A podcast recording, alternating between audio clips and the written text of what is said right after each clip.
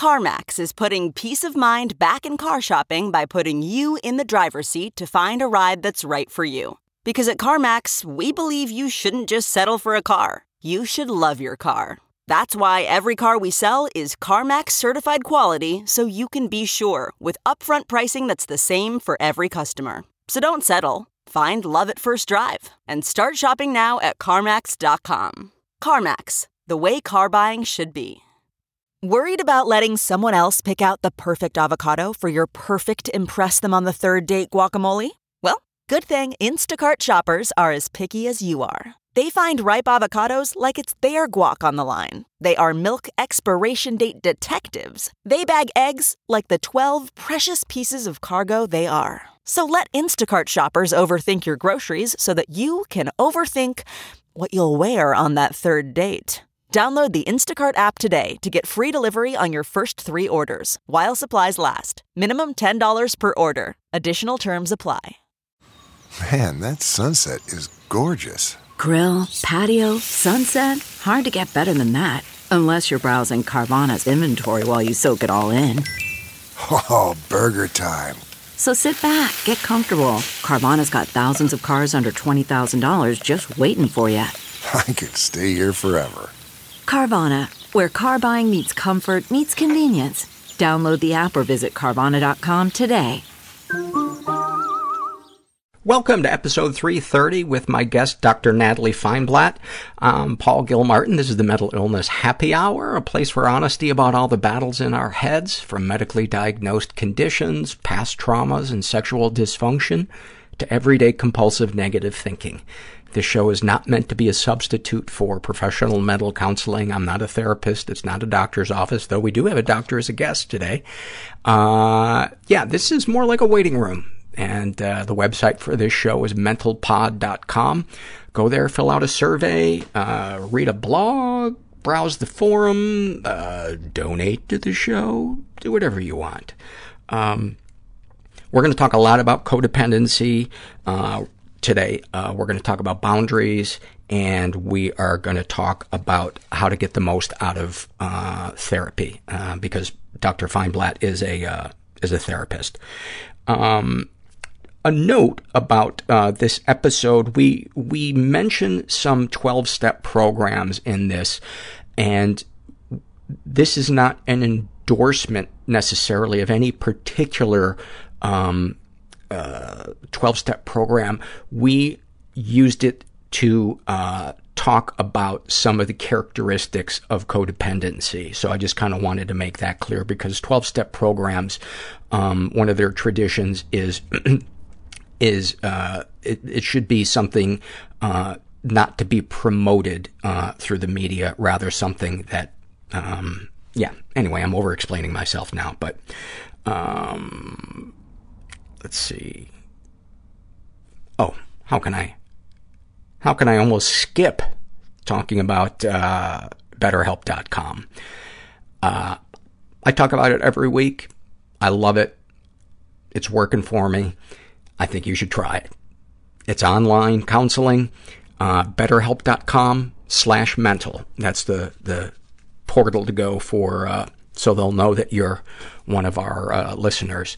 So go to betterhelp.com slash mental, fill out a questionnaire. You'll get matched with a betterhelp.com counselor. Uh, you get to experience a free week of counseling to see if online counseling is right for you. Uh, you got to be over 18 and, um, it's great. Uh, we touch base, my therapist and I, sometimes midweek. Uh, normally our sessions are uh, video to video, uh, Fridays at 5, but um, sometimes we'll check in and uh, midweek, and it's great. It's really great. So, betterhelp.com slash mental. Uh, this is an awfulsome moment, and I want to, um, I want to read this. This was filled out by Zoloft her rocker, and she writes, At the exact time when my depression was getting better, my mother's was getting worse. Whereas I, at my lowest, would cry in the shower or alone in the car on the way to work, my mother's mental illness sometimes manifests itself in fits of rage in a general ticking time bomb condition. One day, starting to feel well enough to actually take care of myself, I decided to prepare myself a meal. Cooking yourself delicious and healthy meals is supposed to be a form of self-care, right? However, almost immediately after I'd finished eating whatever it was I decided to make, my mother exploded into a fit about the fact that I'd gotten some cooking spray on the stove top that she had just cleaned.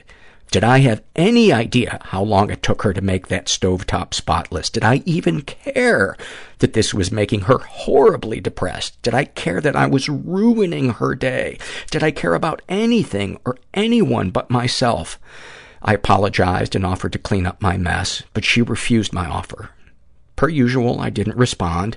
I shut down and probably locked myself in my room or left the house, and I definitely cried. Later, after ignoring each other for a little while, we once again ran into each other in the kitchen.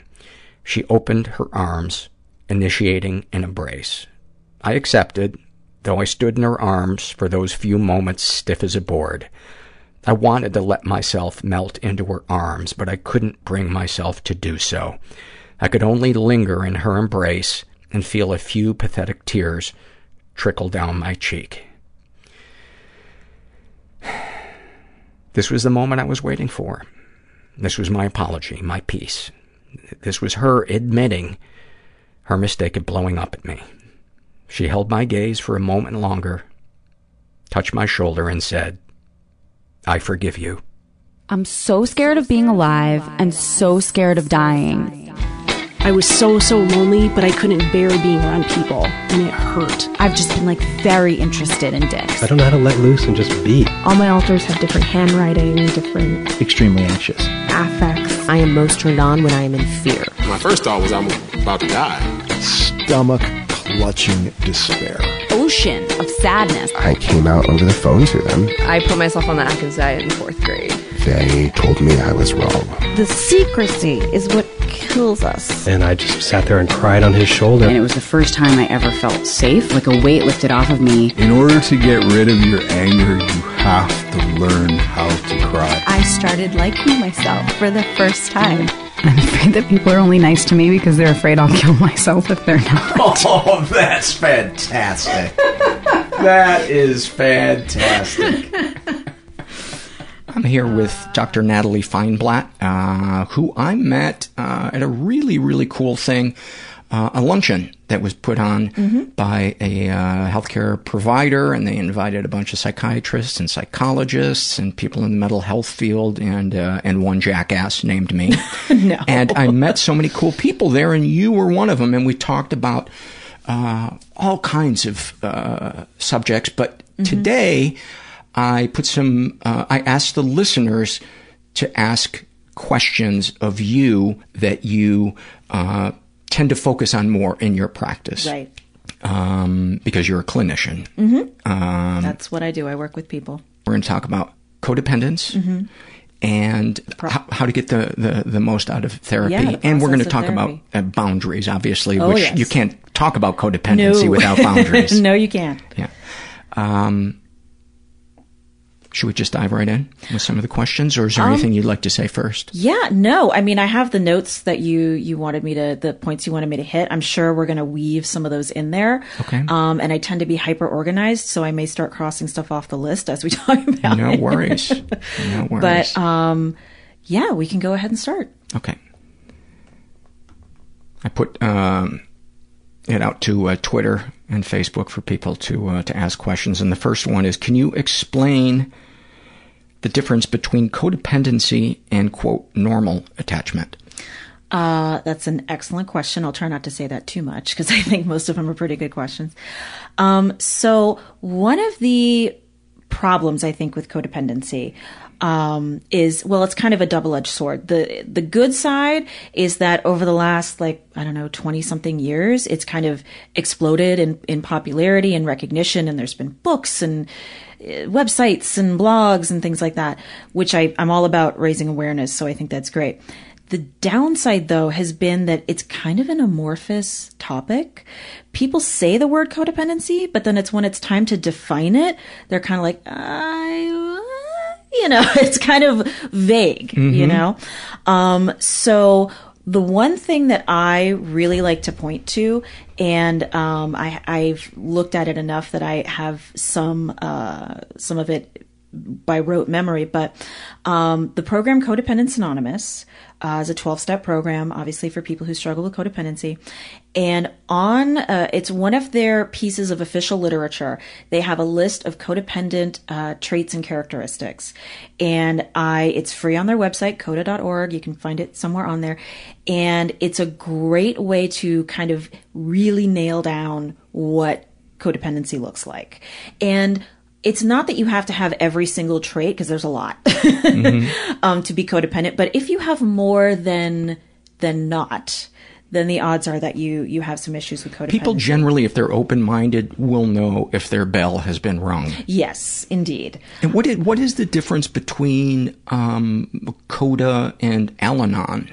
Isn't Al-Anon? I know it's for the loved mm-hmm. ones of somebody who is an alcoholic, mm-hmm. but I always thought that Al Anon was um, really about codependency. It is. Um, and I say this as someone who has great love for both programs. They're not super different. Um, Al Anon, the, the, the difference is the way that I see them is that Al Anon is specifically for people who have a loved one in their life who is an addict or alcoholic, using or sober. Whereas CODA, you don't have to have an addict in your life. It can be problems in any relationships with any kind of people in your life. So it's kind of, they're kind of the same thing, except Al Anon has a more specific focus. But you're right, it's a lot of the same stuff. Okay. A lot of the same uh, stuff. Another um, program that I hear good things about is ACOA, Adult mm-hmm. Children of uh, al- Alcoholics yeah. or dysfunction. Yeah. Um, some people I know that have, have tried that have uh, really found a lot of yeah. a lot of help there. Yeah. And I just want to point out, you know, there is a tradition in 12 step programs to not personally identify yourself mm-hmm. as a member of one mm-hmm. in when you're speaking in, in media. Right. And that is why I'm because I'm not a member of these specific right. 12 step groups that mm-hmm. we're talking about, mm-hmm. it's why I feel right. It's okay for me to talk about yes, it. Yes, understandable, understandable. And and for people that don't know why that is a big deal, if the person who is a member in that twelve step program is okay with people knowing about it, it's really to protect the program. Mm-hmm. And a lot of people don't understand that because if somebody is bad representation talking really publicly uh-huh. about belonging to a particular 12 step program, that may negatively affect oh, people's oh, yes. image and likelihood of mm-hmm. going to uh, attend that program. So yes. that's really, and you, if you see somebody in the public media saying, I'm a member of such and such and this, that person is, is not obeying one of the traditions. Um, yes. Which is there's 12 steps and then there's 12 traditions. Well stated. And to just kind of get more of a fine point on that original question. So the way that CODA has the um, list of codependent traits and characteristics is they have it broken down into, I believe, five categories. And let's see if I can remember low self esteem patterns, compliance patterns, control patterns.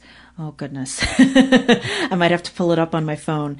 Um, and the way that they have it broken down is that um, codependency is different from normal attachment because codependency either leaves you and or the other person feeling kind of icky about the relationship.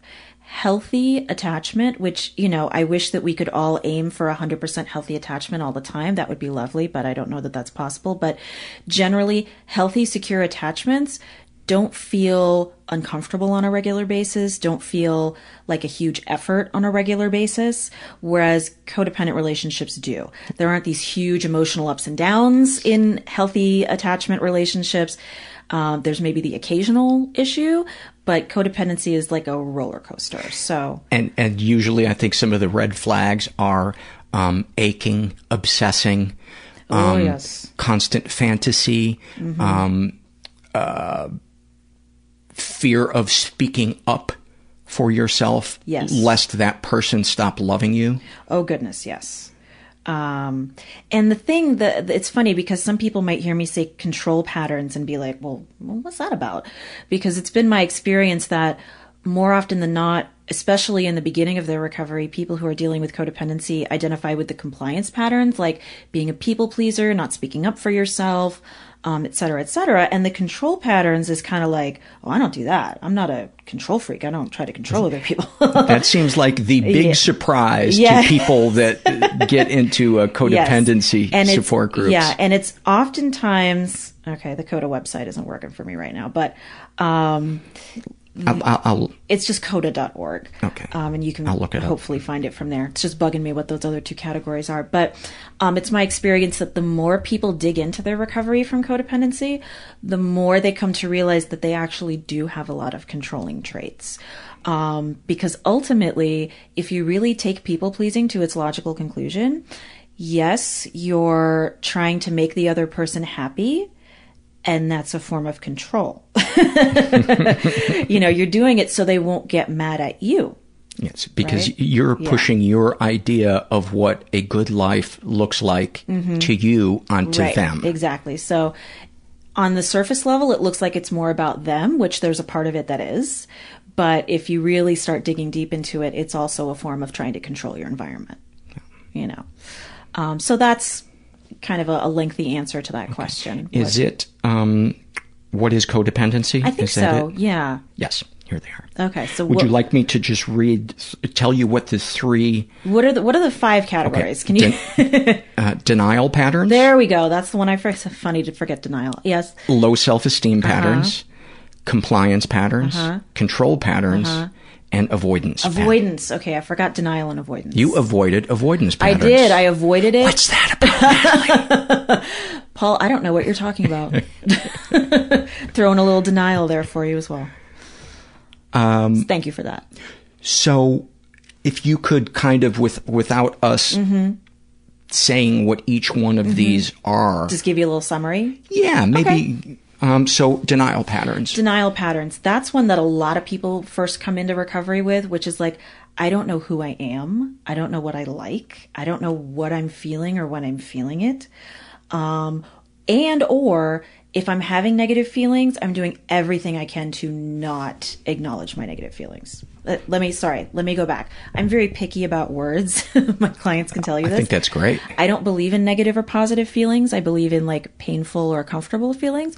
So if I'm having painful feelings, I'm doing everything I can to n- try to not have those painful feelings. So it's either complete unawareness of your feelings or actively trying to like shove them somewhere. When somebody has the latter, how often is that related to that person having been raised in an emotionally invalidating uh, environment?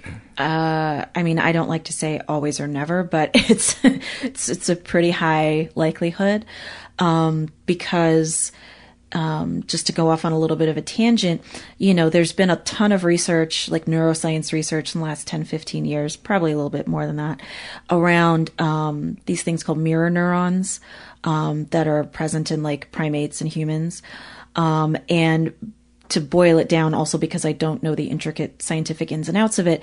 Um, when, when, when we are very tiny, like infantile, um, our brains need the faces of our caregivers to mirror what we are going through. And that's not to say that if a baby is crying, the parent should start crying with them.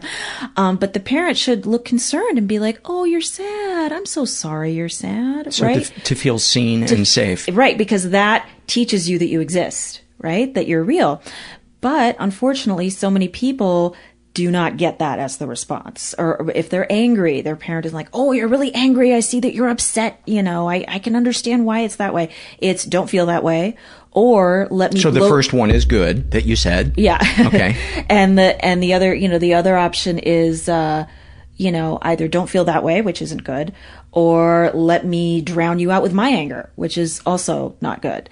So Or let me distract you to this other part of Right. your life here Mhm. that you should be grateful Right, for. right, right. Yeah. So all that invalidation can absolutely lead to somebody growing up and being like, I have no idea what I'm feeling when I'm feeling it.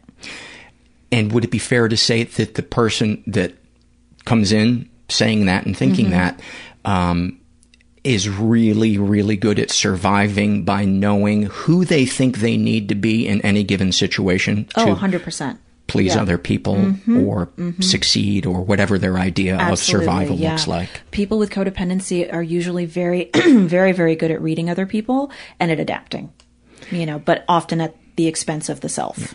Yeah. And would you say that that's probably why it's so often linked to uh, having a parent who is um, uh, addictive or Mhm. abusive Oh, because that kid has to to survive Oh, has to go. yes. Oh, is this the day that, that Yep. dad's going to beat everybody? Or Mhm. Yep, one hundred percent. You're, you're, yeah. That's that's more often than not where it comes from. Um, there was one other thing about codependency that I wanted to about denial. Give me give me an example of um, an environment that somebody was raised in, things that were said to them, or an environment that would go underneath most people's radar Mm. as being something that would set somebody up for having difficulty recognizing their own feelings. You know, we Ooh. talked about Mhm. somebody saying, you know, don't feel that way or Right. replace the anger with, Mhm. with their anger. Mhm. Um, w- would would you say that somebody where they weren't actively dissuaded, but it just wasn't modeled Mhm. for them? Is that enough? Um, I, w- well, yes, I see what you're getting at. And I think that for some people, if, you know, if the parent is kind of doing a do as I say, not as I do type thing, where it's like, I'm going to do my best to, to be emotionally healthy with you, but I'm not going to be healthy with myself or with my partner that I'm raising you with. It can cause less damage, but I mean, it's still going to cause damage. There's only so far that do as I say, not as I do can go. you know what I mean? And something that, that came up for me in terms of an example, and it just came right into my head and I, cause I've, I've thought about it a lot. Cause I, I, when I saw the movie, I thought that was a perfect exchange. Um, the movie Black Swan with Natalie Portman, um, which is just a, a good depiction of, you know, deteriorating mental health in general. Um, but there's a scene closer to the start of the movie, you know, in the movie, and I'm not spoiling anything for anyone. I mean, it's an old movie. Come on. You should have seen it by now. um, and there's a scene where um, Natalie Portman gets the lead role in this uh, ballet, and you know, but she had to do some stuff to get it that she wasn't feeling real great about, and you know, her mom um, comes home with this this huge strawberry cake. You know, and this girl is obviously, you know, has some sort of an eating disorder, as to, you know, she's a, ballerina and that happens a lot. And she's, you know, she's not, not in the business of eating cake all the time. Um, but her mom brings this big cake home and she's like, Oh my God, happy. You know, here, let's have, it's your favorite cake. I'm going to make it for you or we're going to eat it. And Natalie Portman is just kind of feeling really mixed about the whole thing. So she's like, yeah, I don't, I don't really think I'm going to have any. And her mother immediately changes, look, gives her this look and she goes, well, fine, then I can just throw it away. You know, and then of course she's like, no, no, no, no, I'll have a piece, I'll have a piece. It's okay, it's okay. But that little exchange is such a great example of emotional valid, invalidation and manipulation and having to, you know, be the caretaker. And the parent making it about them. Uh, exactly. But it- yeah. presenting it as if they Uh, it's about it's you. about the child. Yeah. And that's one where it's like, well, nobody hit anybody. Like it can't be that bad. But a lifetime of those little moments messes people up. Yeah. Um, and I assume that we're going to touch on at some point the anger Oh, yes. stuffing feelings. Oh, 100%. Okay, Yes, and yes. how that is is led out. Okay, Mhm. so we talked about denial patterns. Uh, Mhm. anything else on denial patterns? Not that I can think of, no. Okay. Um, Maybe I'm just denying it. low self-esteem patterns. And and by the way, to the person who's going to go check out this website, Mhm. it's uh, coda coda uh, dot org, and there's probably ten um, under each list of uh, each heading of, Mm-hmm. Yeah. of, a, of a pattern. So Yeah. um, would probably be worth for somebody interested in this to go check oh, it out on their own. I, I, I literally, and it, it's funny because, um, just to bring this up, uh, is BetterHelp still a sponsor They on the show? Okay, so I work on BetterHelp too. I it's like my little side gig, you Oh, know. cool. And um, I really enjoy it. And um, it's so funny because I cannot count the number of times I have sent the link that you are looking at to somebody on BetterHelp. Like, why don't you just look at this? it's a really good concrete list of things that I think you might be dealing with. Um, let me know what resonates for you. The coda.org. Yeah, yeah. coda.org. That, that very link, I have sent it to quite a few of my clients on BetterHelp. Um, more, more than not of whom have been like, "Oh my god, I, this is this is everything that I do." You know, mm. it's like, yeah, I had a suspicion. Um, so the low self esteem patterns, you know, that one's a, a little self explanatory, but I want to touch on one that that has been a question for people in the past, which is one of the traits on there. One of the little bullet points is believing that you are better than other people. And I've had a lot of people say to me, well, that's not low self esteem. Like, what does that mean? Like, if you think you're better than other people, you have like really high self esteem. And good self esteem is believing that you're equal to other people, right? That you're not better or worse than anyone and no one else is better or worse than you. So the idea that you're seeing yourself as superior to others most likely means that in reality, there's a big part of you that believes you're inferior. I others. see. So your ego is trying to make things yeah. safe by saying, "No, you're actually we're better. Yes, yes, yes It's yes. going to be okay." yes, and I've heard addiction and codependency described as diseases of extremes, and it, and I I've, you can curse on this show, correct? Oh, yeah, yeah. Oh, oh good. So, uh, cause I will, but one of the things I, I love, um, about that is, is you can swing between the extremes of I'm the shit and then I am shit right? And so that's the high and the low self-esteem, neither one of which is healthy. Yeah. Right? You just you just want to be like we're all on the same level here. the, the day that it occurred to me that wanting to be better than other people and get attention for being spectacular mm-hmm. would not bring me closer to other people. I know. the way to get closer to other people is to be one of many uh-huh. and relate, find your similarities, not set yourself apart so people no. could marvel at you. Right. And it's and it's not that we're saying like people can't be special. Everybody's unique and special and has their own awesome talents, but nobody is better or worse than anybody right. else. Yeah. Trying to make that your goal. Right. Is to no, no. is to well, well t- tell me, what would the difference between um, wanting to be the best at something, mm-hmm. number one in the world, mm-hmm. or being doing it to the best of your ability?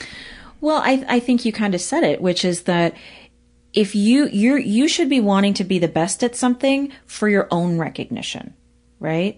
And and maybe maybe for some smaller degree of recognition but if you're doing this for the point of beating other people if you're doing this for the point of getting love and adulation that's not going to work out for you in the long run. It's like the idea that money can make you happy. Money can't make you happy. How many celebrities do we see in the tabloids every day are doing miserable stuff despite having all the money and attention in the world right?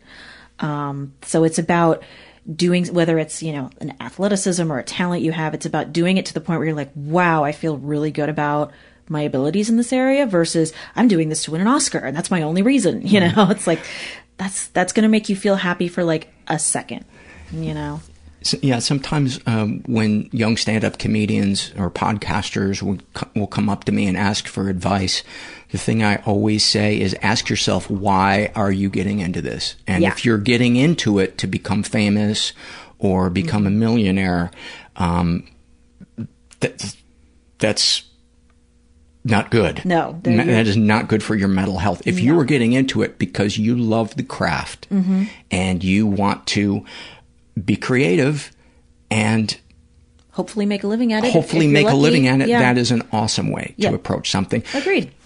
So could we then say that staying out of the results mm-hmm. of this effort that you put forward yeah. is an important component of being mentally healthy while also trying your best? I would agree. Okay. Yeah, absolutely. Um, anything else on the low self-esteem? This, mm-hmm. I think this one's really important. Uh, I have difficulty making decisions. Yeah, um, that's one that I, I know a lot of people can identify with. Just for and for a lot of different reasons. One of them might be the denial thing of like not knowing what the heck you want in any given situation. One of them might be you don't want to make decisions for fear of of picking the quote unquote wrong thing, as if there is a wrong thing, right? Because you might get in trouble because maybe that's what happened in your family you know. Or you might be successful. Oh yeah, and that would talk challenge. About, talk yeah, about that fear that of success, the low self esteem. yeah. Um, is is there a component of low self esteem that is comfort comforting to people because oh, they it gives them a sense of self? Well, at yeah. least I know who I am. Yes, yes, and that's one of the reasons that I think change and and going into treatment can be so difficult, is that you know humans by and large really like to be comfortable right? So even if what you're used to and what's comfortable is horrible, a lot of times people prefer that to something that makes them uncomfortable. Right. And that's or new or new. Exactly. And that's a large reason why a lot of people stay out of treatment for addiction for so long. It's like, well, yeah, being an addict is, is my life is terrible, but at least I kind of know what to expect and I, it's familiar to me. You know, challenging that even though it seems really counterintuitive, like when you want things to be better, challenging that, doing stuff that's new can be really, really threatening for some people. Talk about um, listening to your body. Mm. In regard to making decisions, feelings? Yeah, just okay. in, in general, in, in terms of codependence, mm-hmm. you know, which, which in my opinion is about um, regaining autonomy mm-hmm. and Absolutely, finding the yeah. authenticity within yourself. Mm-hmm. Um, and maybe this is just me putting my personal stuff into it, but for me, the biggest change happened when I stopped numbing myself mm-hmm. by doing things addictively. Yeah. And gave weight to what it was I was feeling in any given moment and Mm-hmm. didn't listen to the part of my head that was saying, well, you're an asshole for feeling annoyed Right. by being around this person. What if there really is something Mm-hmm. Yeah, that is that? not healthy in this relationship? So by that, I mean listening to, I guess, my feelings, your body, your feelings Mm-hmm. Yes, when rage comes up. When, Uh-huh. yeah. Well, that's something that um, I've worked with a, a good number of people on, both in individual therapy and I've also done it in group settings a, a good deal of time, which is because I work mostly in addiction, um, which codependency is very tied to, which another, you know, we'll get to that in a little bit. But um, They're the Thelma and Louise Oh, of mental health. yes, that's a great way of putting it. And if you don't get treatment, you will be going off that canyon uh, cliff. Um, but you'll have a loved one. Uh, Yes, you will. you won't be alone. Um, so a lot of people, they're either through codependency or substance use, their connection to their thinking has been so altered and changed that they really can't tell what they're feeling.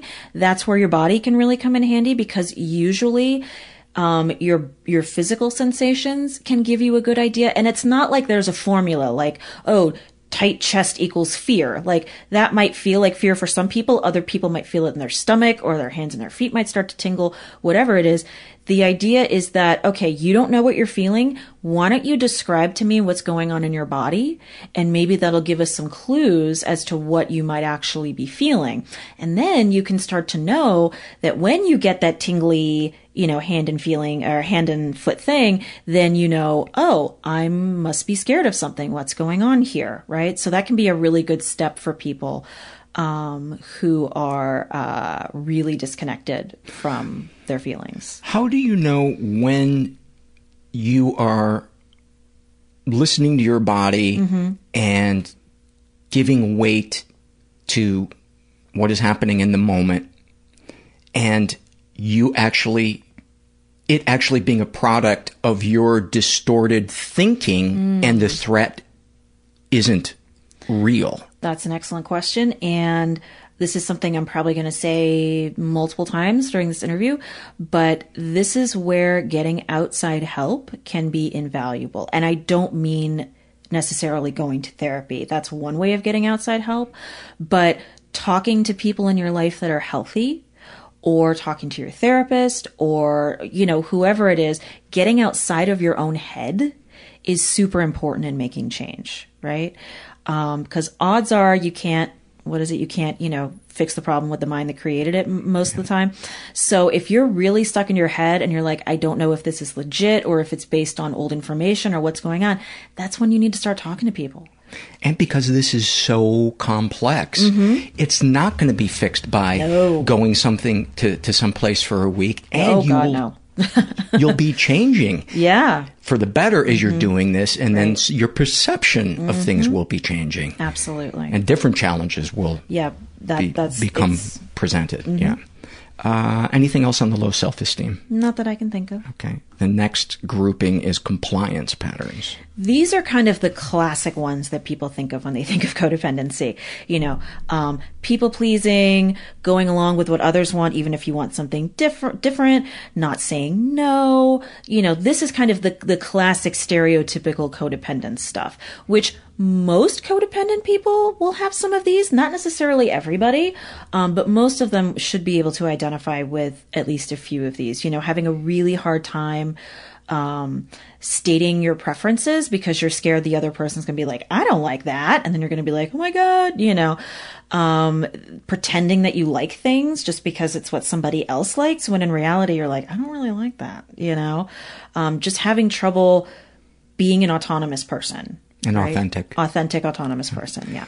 Um, and would you say that this is where a lot of the rage is built in?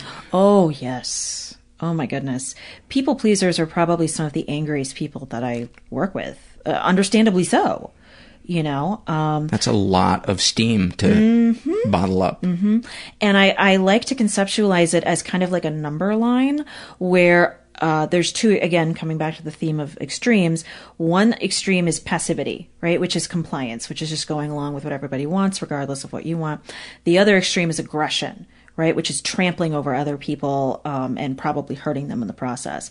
In the middle, the balance is assertiveness, right? Which is being able to be authentic without trampling on other people. And the problem with being passive is that that ca- people can only build up so much anger and passivity before it explodes into aggression passive right. aggression. Yeah, right. yeah, right. Yeah, because exactly. you got to hide it. Because mm-hmm. otherwise, it looks like you have needs and yeah, opinions. exactly. Oh, heaven forbid. yeah. Um, anything else on compliance patterns? Mm-mm. Okay. Uh, control patterns. Mm. These are the ones, again, like I said before, that people, a lot of people have a hard time identifying with at first. Um, and, uh, uh, understandably so because often a lot of times codependents get into relationships with controlling people and that's the last thing they want to think about about themselves like i'm not like that i'm not a controlling person but like we were saying, you know, a lot of codependency is about managing other people, right? And yeah, you're doing it to meet their needs, but you're meeting their needs to meet your needs, right? If that makes sense. And, and, probably also to not have to look at yourself. Oh, absolutely. Absolutely. So, and that's kind of the, the Al-Anon angle to things where it's like, if I can just spend all my, my focus on trying to manage this other person, I don't have to look at myself because they're like a full-time job, right?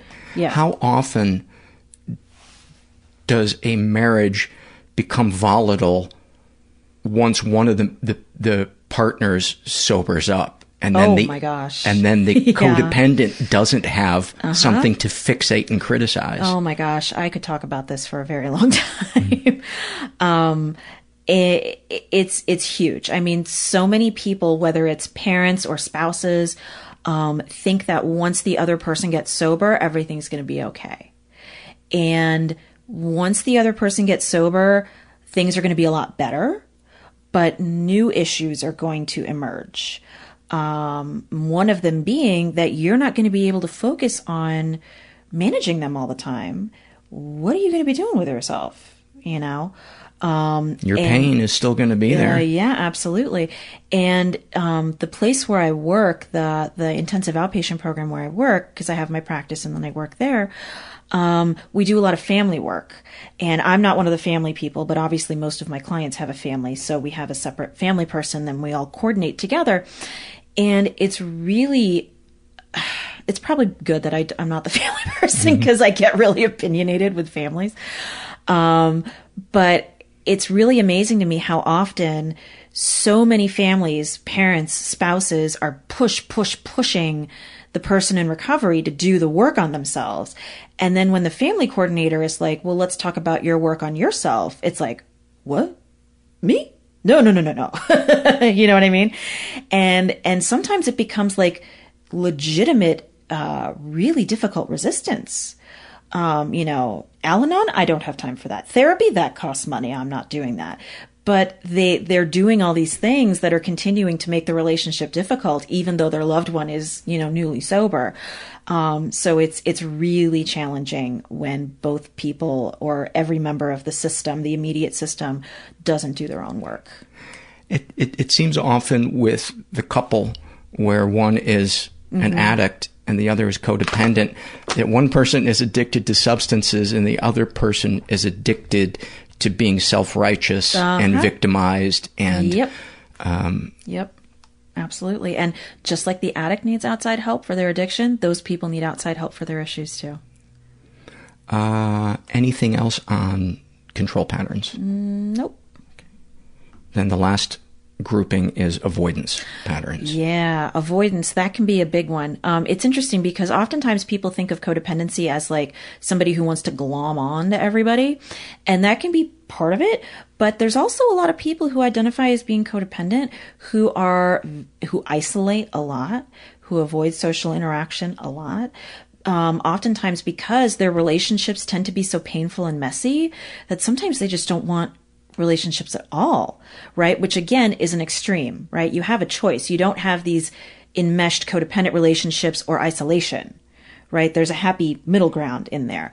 But until you get into some sort of recovery, you can swing back and forth between these two extremes of crazy, messy relationships and then I'm a hermit, you know. Um, what it, it sounds very similar to, um, you know, a lot of sex abuse survivors oh, have social and sexual anorexia mm-hmm. or they withdraw very similar. from things that are nurturing very similar. and supportive to them. Yeah. Um, why would those why would they both have that that characteristic? Is it a uh, because trust was could be because difficult? trust trust was violated at some point. Um, it could be because i mean you know i i when you work in addiction you can't avoid becoming somewhat skilled at working with trauma because so many people with addiction have a trauma history. And obviously when it comes to sexual abuse the trauma is very obvious what happened um, but when it comes to codependency um, for people who maybe don't have any history of sexual abuse or physical abuse um, there can still be emotional trauma that happened in their lives um, that never got treated. And trauma tends to cause people to swing to extremes. Um, and the way that we talk about it in the field, which I'm not crazy about, i have been meaning to research if there are different ways to put this, but um, the idea is that there's big T trauma and little T trauma. And I kind of don't like that because the little T kind of sounds like diminutive in some way. It's, it's not meant that way, but that's just how we, I We've talked it. about that on the, oh, on the show, you? Yeah, actually. Yeah, okay. So big T trauma is like the stuff that pretty much everybody can recognize. You were held hostage. Right. Yeah. You know, you were in an earthquake, you were sexually assaulted, you were in, the victim of domestic abuse, stuff like that. Little T trauma is mostly like the emotional and verbal stuff that maybe 20, 30 years ago and, and, you know, earlier it was like well, if, if that if that's not a big deal, like it's only a big deal if something like physical happened to you. Now we realize no, that stuff can be just as damaging long term as the big T trauma. So I think that the similarity between the the sexual abuse and the codependency swinging to the extremes is that there's probably a lot of at least emotional or or you know verbal abuse type trauma that uh, codependents have been through and they're just you know that seems to be the human response to the untreated response is to just go to these extremes as ways to try to fix it and, know? and would emotional neglect just mm-hmm. being raised in a you know emotional desert mm-hmm. be something that could absolutely cause trauma severe emotional neglect can be trauma is trauma so, yeah. for instance, if you were raised in a family where success was the only thing that was prized mm-hmm. and having messy emotions was discouraged, mm-hmm. uh, is oh, that? Yeah. Definitely. I think I feel like that is one of the most rampant things that you see for instance, in the, the North Shore of Chicago, mm. uh, it's called the suicide belt oh, uh, by I've psychologists. Yeah, yeah. Very, very uh, yeah. wealthy. And um, I, I think it's, it's so many people don't realize that, like you said, money is, is mm-hmm. not yeah. solely going to make you yeah. happy. Yeah. And I'm sure the parents are well meaning, but. Yeah, exactly. But emotional neglect can be huge. Yeah. It's like they're parenting out of fear. You yeah. know, fear that their child That's isn't going to make it. it. Yeah. And I think that's that's one of the things one of the biggest mistakes that parents make is they think they're guiding their child, but they're actually stifling and controlling. Oh, 100%. Them. Yeah. How, what, what, how could you elaborate on that and talk about how you would know when it's stifling and controlling and when it's guiding and healthy? I'll tell you what, I was listening to an episode, um, and I can't, I, I don't remember what episode it was, but you were reading a listener survey. And one of them was from a woman who um, had been really badly abused when she was younger and uh, was talking about how she was raising her daughter. Um, and she was trying so, so hard to make sure that her daughter um, didn't go through any of the things that she went through, which when it comes to abuse, that's great. You should protect your child from that. But she said something that you picked up on, and that I would say is the answer to this question, which is she said, you know, I'm trying to protect my daughter from ever having any sadness or bad days. And it's like, whoa, whoa, whoa, whoa, whoa. We're, now we're talking about two different things here. You are guaranteeing her sad yeah, days yeah, by doing that. Right, exactly. Uh, protecting your child from abuse is totally fine, uh, is an admirable quality. But trying to protect your child from ever having discomfort, from ever being upset, disappointed, disappointed, failing. Exactly. That is pretty controlling um, and pretty stifling because you're teaching that kid when they are angry, depressed, uh, sad, that when you try to sweep in there and make them feel better, you are probably not saying this, but one of the messages they're getting is it's not okay for me to feel like this. And that's not a good message to be giving, right? It's okay to give the message like, it must hurt to feel like this. I'm so sorry you're feeling like this. Is there anything I can help you you know, any way I can help you to get through feeling like this, but don't feel like this, uh, that's that's on the stifling, controlling side okay. of things. Yeah, you you can't protect somebody from all negative feelings, nor should uh, painful feelings, nor should you. Yeah, and, and, that's I think where most of life's growth happens mm-hmm. is. Mm-hmm. By failing, being disappointed. uh huh. Yep. You know, we wouldn't self reflect if we always won. Absolutely. That's why I've never won. That's why I'm so magnificent. There you go.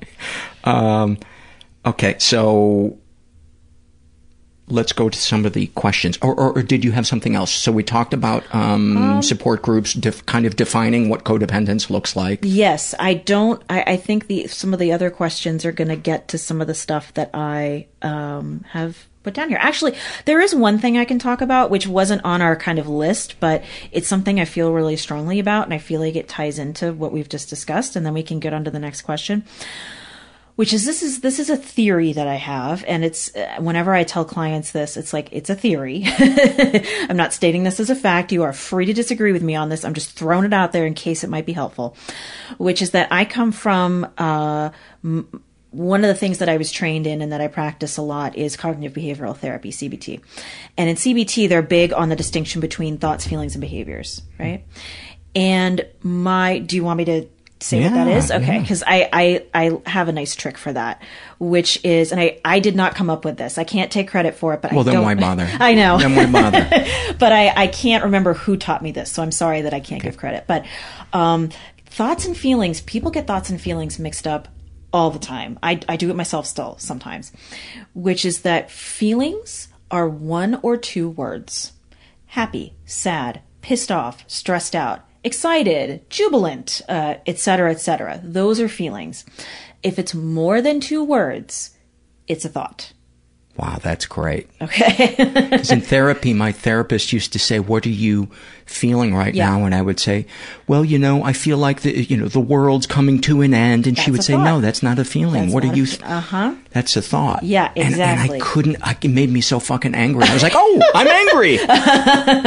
yeah, and it's it's important to know the difference because um, you can't change your feelings until you change your thoughts. So if you can't tell the difference, it's going to take a while.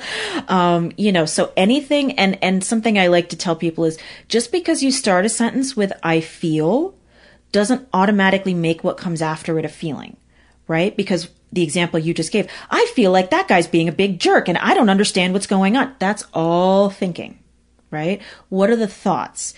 The thought, uh, the the thought, uh, the the thought is the feeling is upset, I'm pissed. pissed, angry, um, agitated. The thought is I don't like what that guy's doing and I don't understand it. And, no, no, no. Right? They go together, but they're separate. Okay. So my theory is that we have no control over our feelings, a good deal of control over our thoughts, and total control over our behavior.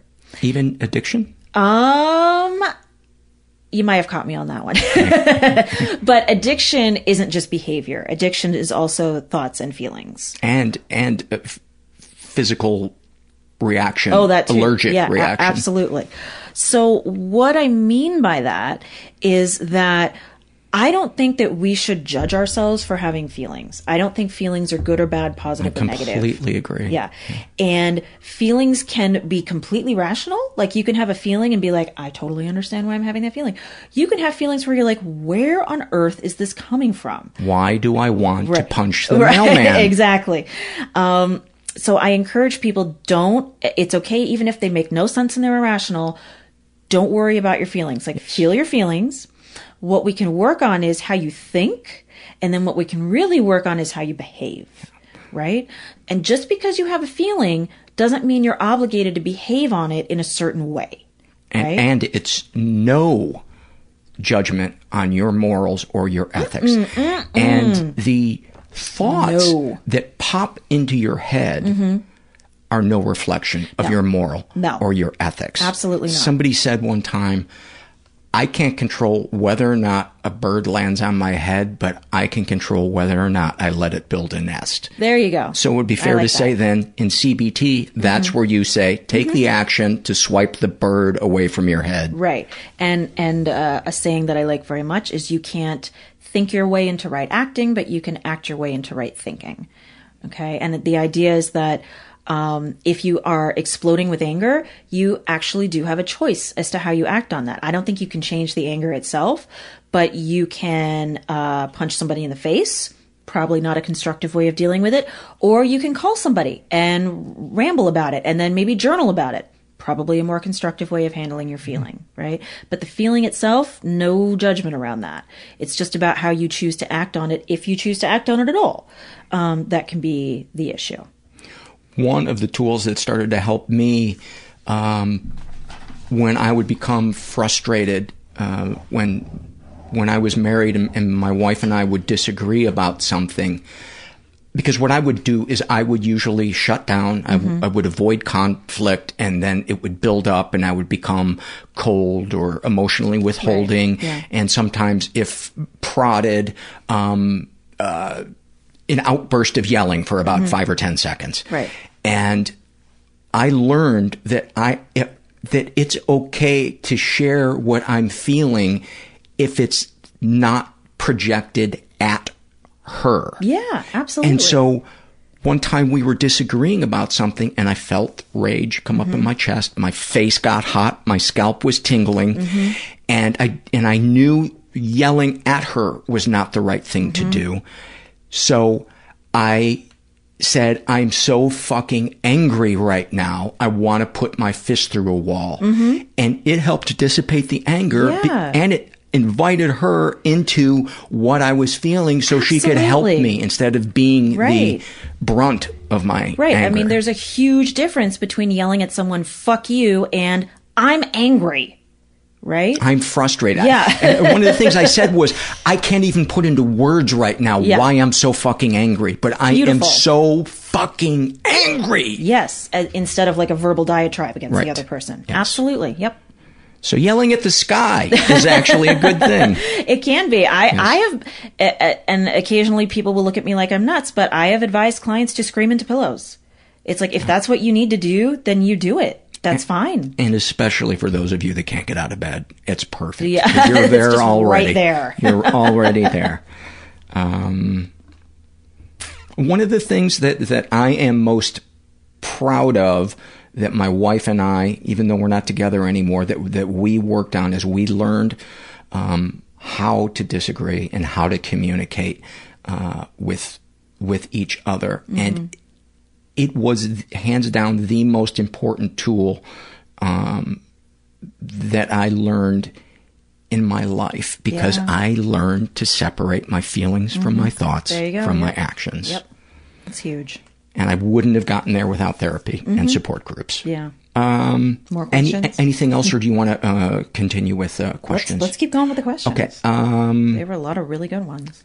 uh, can codependency patterns truly be broken? I, again, with my pickiness about words, I, I would take issue with the word broken.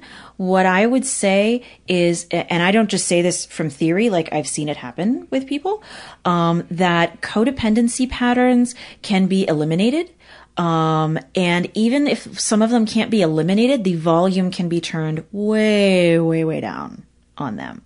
Um, your defaults can change. In other words, so if your co- if codependency patterns are your defaults, I don't know that that that they will ever stop popping into your mind as an option, but they they won't be the first thing anymore. Do you know what I mean? So would it be safe to say that your uh, hardwired impulses can be managed? Yes. By Mm-hmm. separating your Yeah. Feelings from your thoughts. Absolutely. fr- From, your actions. Absolutely. And I don't, you know, I don't like to give people false hope and be like, yes, one day you will be cured of your codependency 100%, right?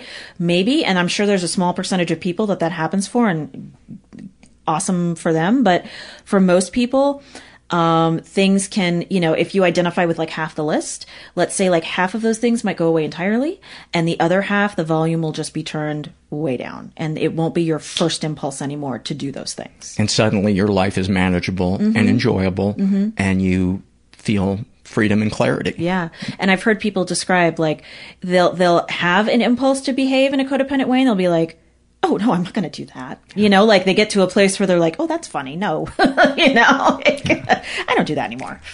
Uh, how often do codependency and addiction occur together?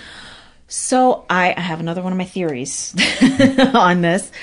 Um, my theory is that not all codependents are addicts, but that all addicts are codependents.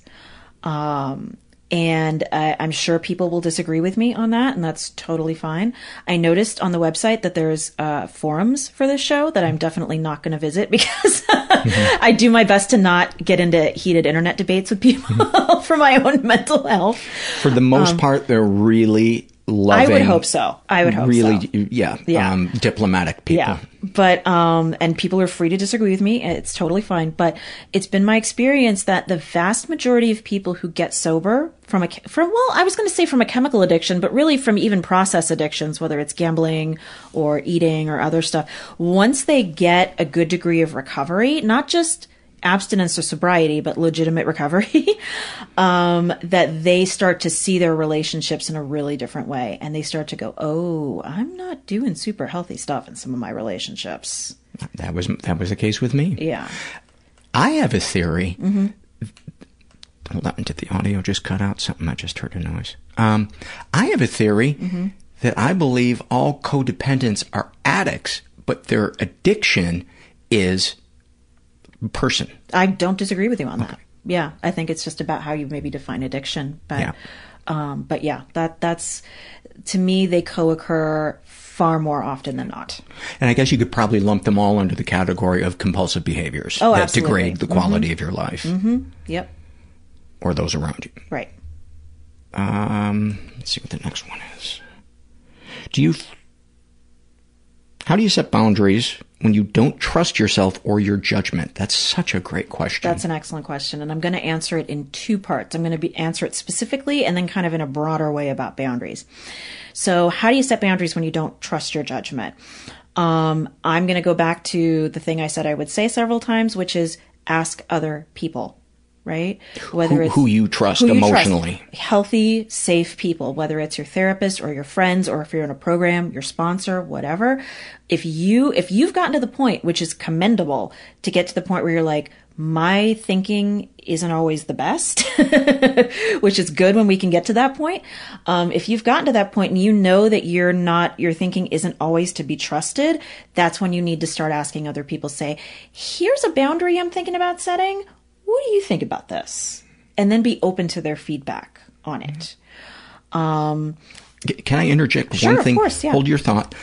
Um, and anybody who thinks that that means that you aren't an intelligent person, it has nothing to do no, with intelligence. No. It's about emotional experience and it's it's incredibly intelligent to know when you need help. Yes. Right? Isn't a good general somebody that knows when yeah. to bring in reinforcements? Yes, absolutely. I'm scared of people who think they don't need help with anything. That's mm, that's not a good sign. You know, I know when I need. I mean, I like to think I know when I need help with stuff. I still get caught up occasionally, but I've I've come far enough. I think in my own work that it's like okay, yeah, I need to get somebody to help me out with this because I don't know what I'm doing. and very often, I think some of the most beautiful moments you have in your life is, is when you lower your walls mm-hmm. and you invite somebody in mm-hmm. to have that intimate exchange of, yes. can you help me here? Yes, yes. And that person, you're giving them a great chance to feel useful, oh, purposeful. Absolutely, 100%. Yeah. Mm-hmm.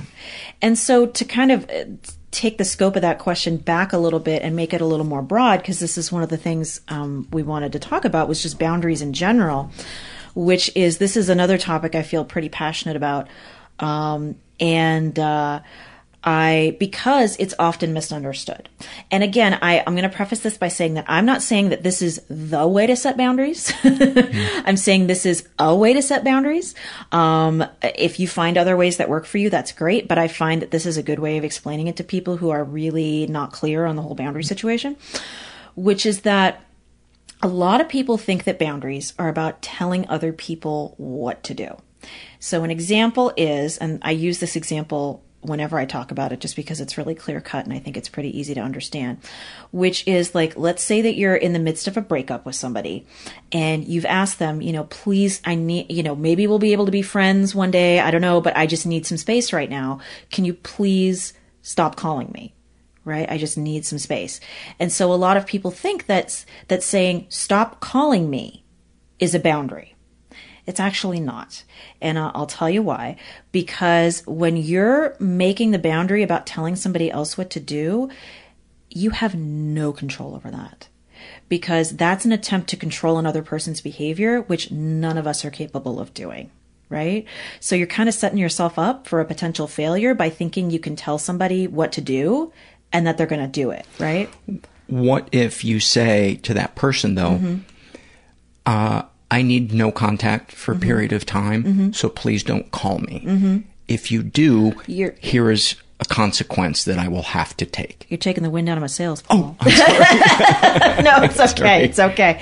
Um, I can tell that you've done a lot of work on this um, because that is what you can control, right? So if you tell somebody stop calling me, you can get one of two answers, right? They could be like, no, screw you, I'm going to keep calling you, right? In which case, what are you going to do? Uh, you know? Mm-hmm. Or they'll be like, oh, okay, yeah, no, I totally understand.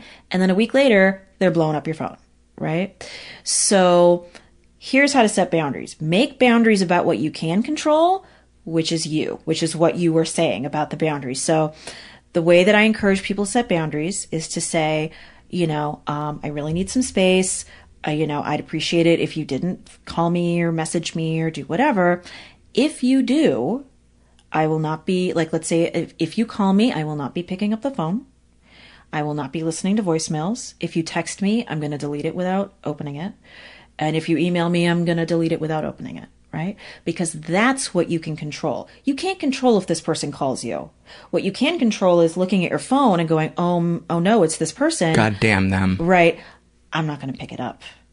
Right? Which is hard. it's really hard. Um, but that's a good boundary because you can control and enforce that boundary. Right? And what I tell people is setting the boundary is 50% of the work. The other 50% is maintaining the boundary because you can set a boundary all you want. Like if you call me, I'm not going to pick it up. And then if they call and you pick it up, you, you know, you, you're teaching somebody that you don't mean what you say. Right? And and you're actually doing that person a disservice uh-huh. because they don't get to truly see right. that their mm-hmm. actions uh, affect other people in yeah. ways that aren't positive. Yeah. So the basic kind of boundary setup is like, here's what I want from you. Here's what I'm going to do if I don't get it. And then you actually doing that if push comes to shove. Right? Yeah. Uh, and I would imagine most people probably have felt the way I did when I first started setting boundaries, which was I felt overly sensitive, mm-hmm. um, needy, yeah. um, petulant, um, selfish. Mm-hmm. Is that pretty common? That's very common, especially for people in recovery from codependency. Setting Go ahead. Uh, so, what do they tell? What do you tell them to think or do when they're in agony mm-hmm. that if I don't call that person back, they're going to think I'm dead or yeah, uh, I'm a horrible person yeah. and they're going to talk to other people mm-hmm. and say that I'm horrible. Yeah, usually two things. Like one is if it's really going to cause somebody a ton of distress to, to not pick up that phone and, and to not listen to that voicemail, then I would usually dip into uh, some dialectical behavior therapy, distress tolerance skills, which I'm sure you've have you've probably talked about DBT on the show we before, because um, those are really good for in the moment stuff. Um, and then the other thing that I would say is new behavior feels really fucking weird for a while, like really weird. You know what I mean? Whether it's setting a boundary or something else, practicing, it's kind of like, it's kind of like opposite land where like up is down, good is bad. You know what I mean? Like you know intellectually that you're being healthy, but it feels icky at first. And that's just because it's that new uncomfortable uh, element of the behavior. And the idea is you've become so used to something that's actually unhealthy that it feels comfortable right? And doing something unhealthy feels really uh, doing something healthy feels really uncomfortable. And, and it brings in the unknown, exactly. which is usually yes. your disease in its yeah. glory mm-hmm. because it's telling you all the lies. Yeah. Oh God, yes. all those old messages that you got from your caregivers or who else, you know, you're selfish, you're awful, you're this, you're that.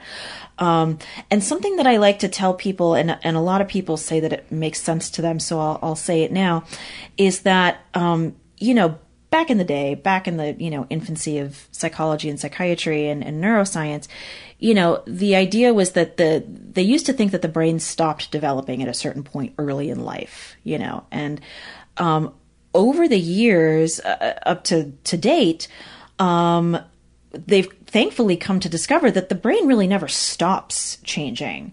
Um, it slows down as you get older, but it doesn't ever stop, which is really good news in regard to mental health stuff because it means that just because you're 20, 30, 40 and you've got this mental health issue, it's not like, well, I'm hardwired this way now, I'm stuck, right?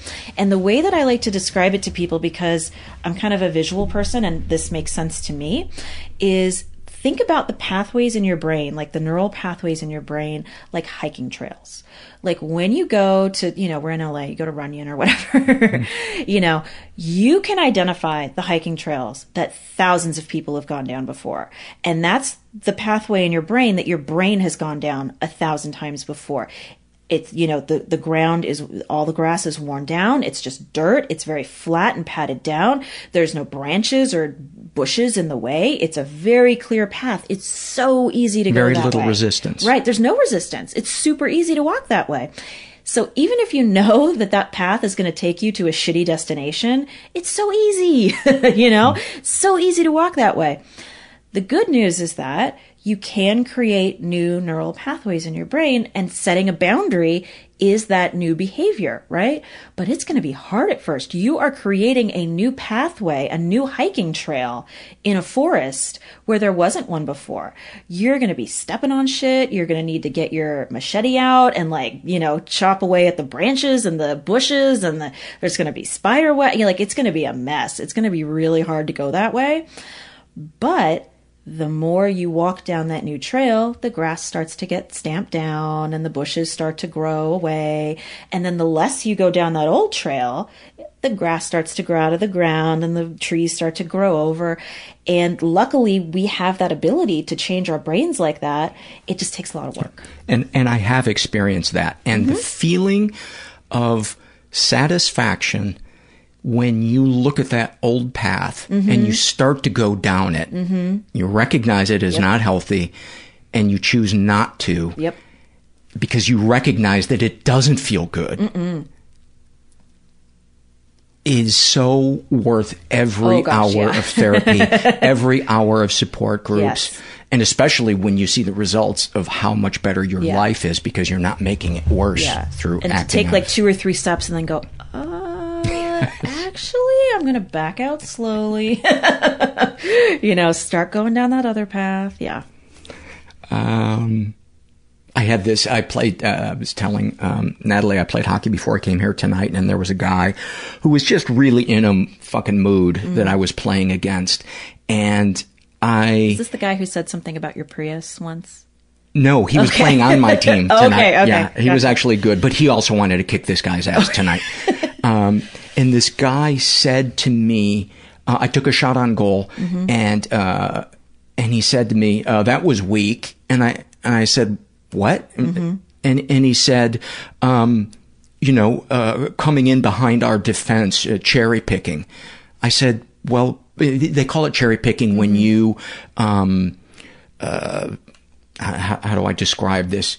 You go behind their defense, assuming okay, that you're okay. not. Uh, we don't play offsides mm-hmm. in in our pickup game. Okay. So um, I said, well, then cover me. Yeah. And he said, uh, I don't believe in playing the game that way. And and I said, well, that's your opinion. Mm-hmm. And then every like interaction we had was a little extra mm-hmm. physical in front of the net and stuff like that. Sure. But I didn't go, I be, was yeah. very conscious yeah. of the fact that I can't change this guy. Mm-mm. All I can do is speak up for myself, yeah. play within the rules. And, um, I kind of wished I would have said something, um, afterwards like hey are we okay mm-hmm. are we are we good right. can we leave it out there yeah. and i didn't but you know maybe next time I, yeah. I, I see him but that to me is growth oh, because oh 100% yeah i would have wanted to be a victor yeah right you were you were taking the new path um how do you create, was there anything else Mm-mm. on that? Uh, how do you create boundaries with a parent after covert abuse or emotional incest and still maintain a relationship with them? Wow, is that a complicated? Yeah, boy, boy, that's important question. Very complicated, very important. I'm going to do my best to answer it in, in you know, uh, without taking the entire rest of our time. Um, but something I wanted to toss in there real quick, and maybe you know about these books, maybe you've mentioned them before, but um, I wanted to throw them out there just because we hadn't discussed them before. Um, and and I I'll say that I really appreciate how vocal you are about covert incest because I think it's something that um, a lot of people experience and don't have a word for. It's kind of like what we were talking about earlier about big T trauma versus little T trauma. Like back in the day, little T trauma was like, that's not trauma. What are you talking about? And I think a lot of people have that feeling about covert incest versus overt. It's like, and I don't mean people around, I mean the people it happened to. They're like, well, like my dad watched pornography in front of me, but like he never touched me, so I guess it's not a big deal. And it's like, no, that's a really big deal. Like that's incest. It just wasn't involved touching. So I'm really appreciate that that you're so vocal about that. Um, two really good books about it because I know you've mentioned a few on the pod. Uh, the Emotional Incest Syndrome by Dr. Patricia Love. Mm-hmm. Familiar with that book? Yeah, yeah that's an amazing one. book. Um, and also The Drama of the Gifted Child by Alice Miller. I, I have to read that. You are the hundredth person who has told me. Yeah, to, it's, to it's amazing. That. And I think the title puts some people off because it's like, is this about like kids who do well in school? Like, what is it? it's a translation. And I don't think the translation came through quite as clearly as it could have.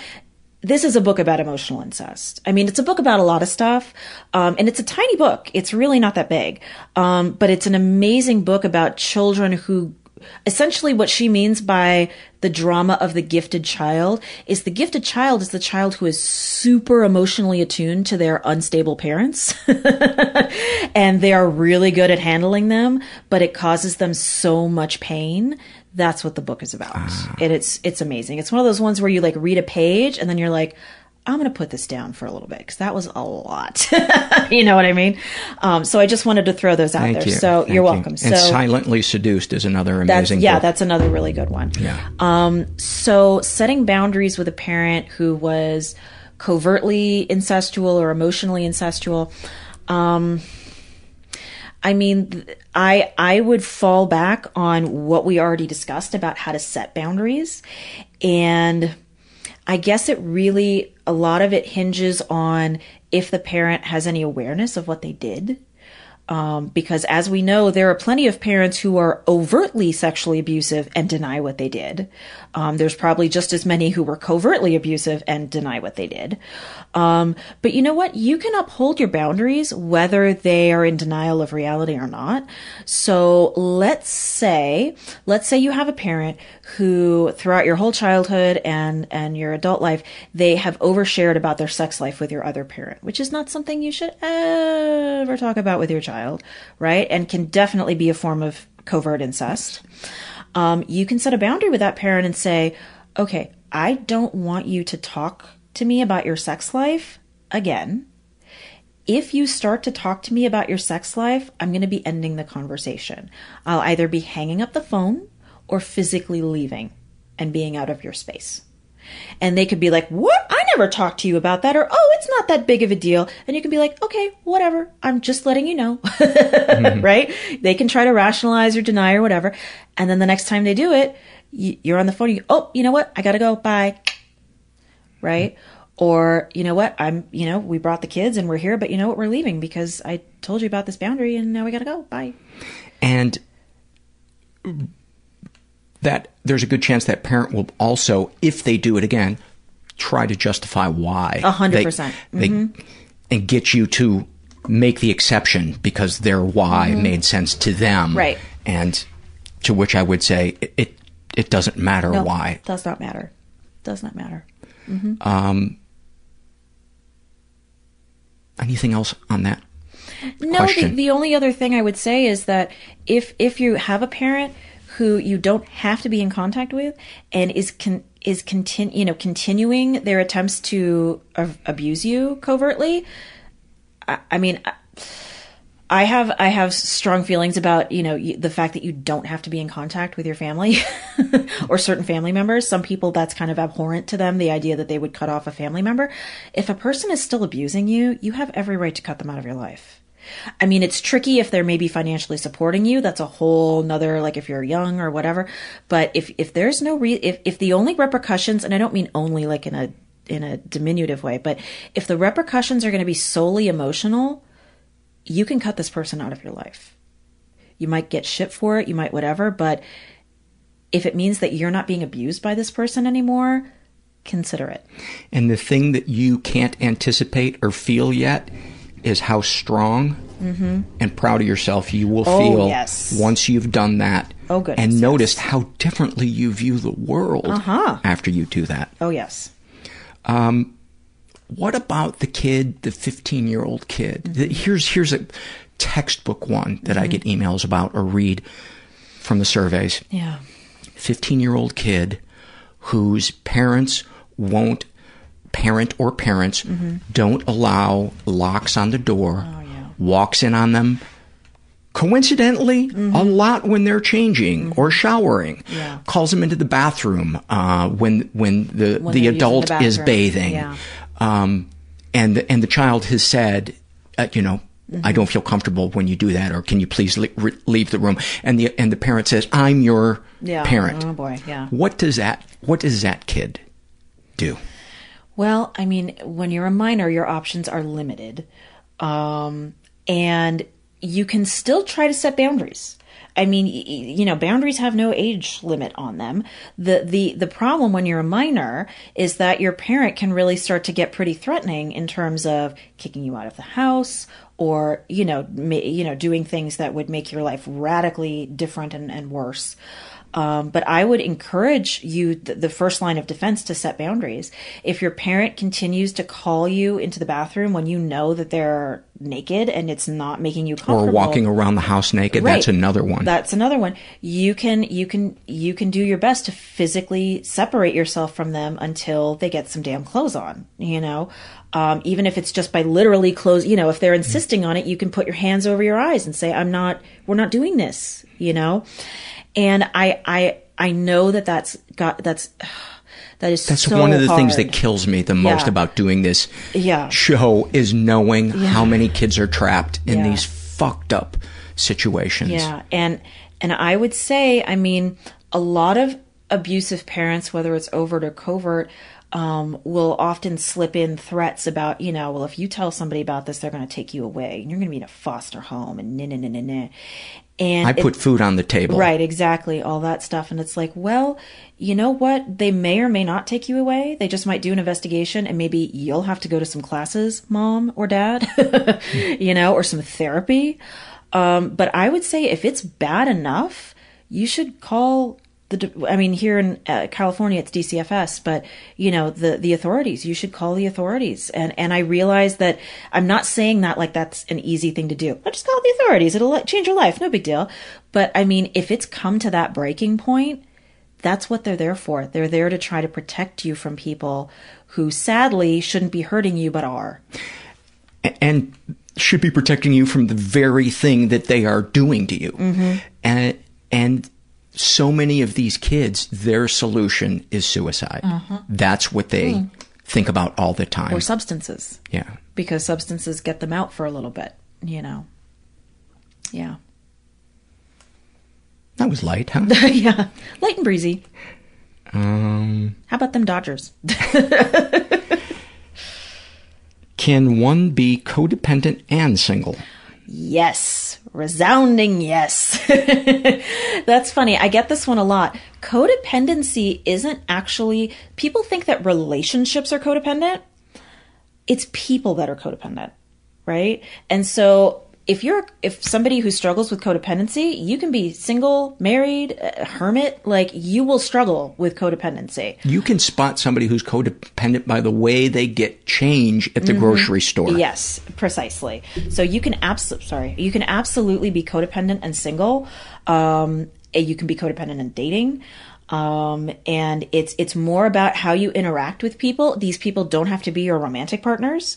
The the list of codependent traits and characteristics that we were referring to earlier, those apply to all relationships. That's another misnomer is that codependency is about romantic relationships. It can be, doesn't have to be. It could be about family relationships, friends, coworkers. No, no, no, no, no. I mean, relationships. No modifier. Relationships. Yeah, when you're afraid of letting people down Uh-huh. and having needs. Yep, that's go. Yeah, exactly. Obsessed with what everybody thinks of you. Uh huh. Uh, let's see. Uh, That is it as far as the, The uh, codependency? codependency questions. Anything Okay, else you want to touch on? See, I don't think so. No, that was all the the codependency related stuff I have written down. Yeah. Uh, so we're going to move from um, codependence and we're going to take a couple of questions from listeners about therapy. And this Mhm. person asks, how can a patient make the most of their therapy sessions? I love that question. I am so, So glad important. somebody asked that question. um, so something that uh, I, I, my boss at the IOP where I work, Dr. Dr. Adam Silberstein, he's just that guy is a genius. I, I've never had a better boss, I don't think, but.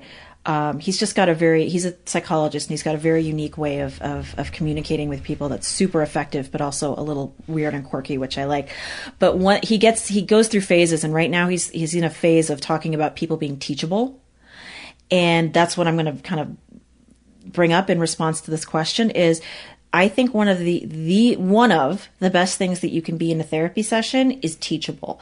And I don't mean like as the therapist, I'm the teacher and I'm like wagging my finger at you and lecturing you. What I mean by teachable is if I try to offer you an insight or an idea or an alternative way of thinking about things, to actually consider it for a minute. so open minded. Yeah, open mindedness instead of just dismissing it. I'm not saying you have to agree with it. I, I would never want to set up a relationship where my clients felt they had to agree with me on everything. Just consider what I'm saying. Consider that it might be true. Consider that it might be at least a little bit true. The idea is that if you come into therapy with your mind made up about stuff, I don't know what we're going to do. Do you know what I mean? Like, there's not a whole lot. What a great point. We're going to be able to accomplish. Because then they're trying to control the yeah the session. Yeah. Um, speaking of BetterHelp, I had a client on BetterHelp the other day write to me and say, you know, I am miserable in this relationship, but I really have no desire to change it. And I wrote back and I said, then honestly, I don't know I think it's kind of a waste of your money to be on this service. and I said, I'm not saying this in like a, cause it's hard when it's written. I'm like, yeah. I'm not saying this in like a judgmental way. No, I, am legitimately telling you, I don't know that you should be spending your money on this, yeah. On this therapy. if, I'm drowning, but I don't really, I hate swimming. Yeah, exactly. That's like, I don't, you know, that I don't know what I can help you with, but to come into a session with an open mind, um, and and to consider that ways other than the ways that you've been thinking about things might have some merit is huge is is absolutely huge. And another thing I would say is a really good thing to get the most out of your therapy sessions is to get vulnerable.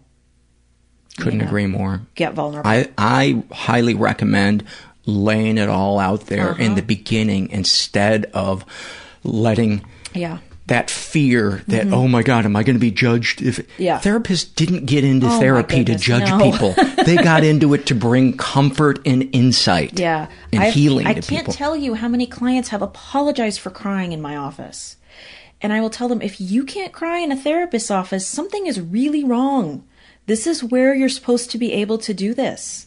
If you're not, you know, I love the work of Brene Brown. Vulnerability creates relationships. We're not going to have much of a relationship. I'm not saying you have to bare your soul to me in the first 50 minutes, but if you're not able to get really real with me, we're not going to make as much progress. And I think I told you this at the luncheon that uh, we met at, where it wasn't a client of mine, but it was a, a, colleague's client at the IOP where I work. And this client had been in the program for like three months, and it was during this person's discharge session that they they had their you know discussion and signed all the paperwork and da da da da, and they just had like a couple minutes left over, and they were kind of sitting in that like awkward silence, and the the client goes, "You know what? Can I get real with you finally?" And it was like now three, three minutes left three yeah it's like after three months yeah. of being in this program you're gonna get real now you should have been getting real three months ago what yeah. you know it's like and then i'm sure this is the type of person who would leave and be like yeah i didn't like that program and it's like i'm not saying our program's flawless but if you didn't get real the whole three months you were there no program's going to work for you.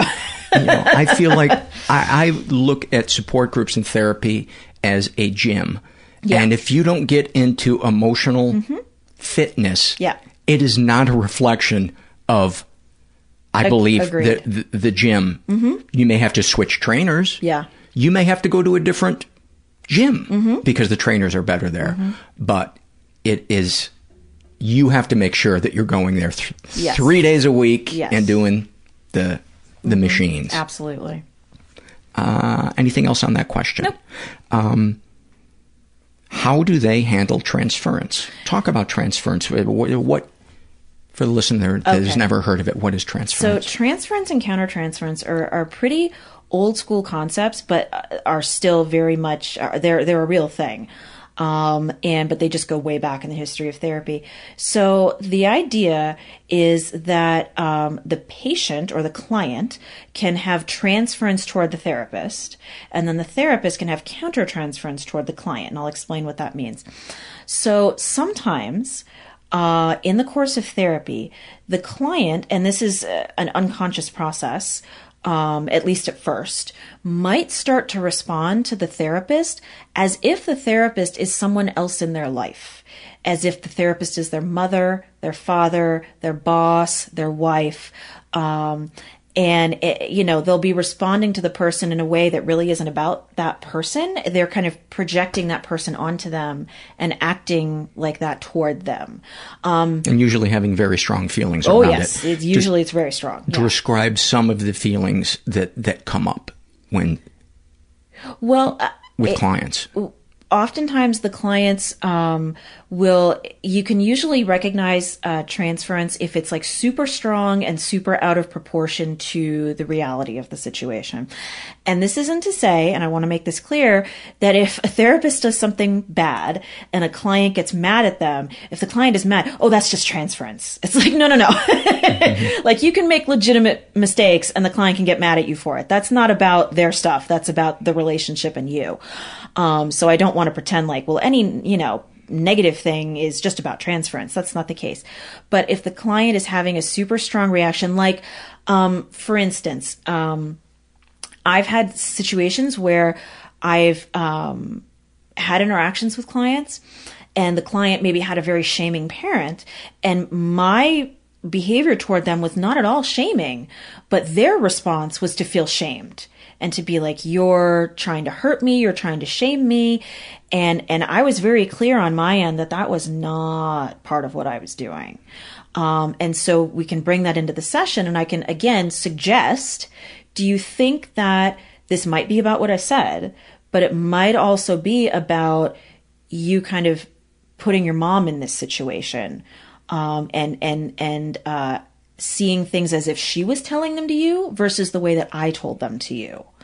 Um, so that's that's transfer. And how have some clients uh, reacted when you've said most that? most of the time they will either get it in the moment and be like, "Oh, you're right, crap," or they'll get upset and then get it later and I'm not saying I've I've nailed it every time, like, right. you know, but the times where it has been accurate, I I haven't had a client who just flat out denied it and would never agree with it. I it, maybe like the way that I saw it was slightly different, and then the way that they came back with it was like, okay, maybe you were like on on target a little bit, but a little bit off.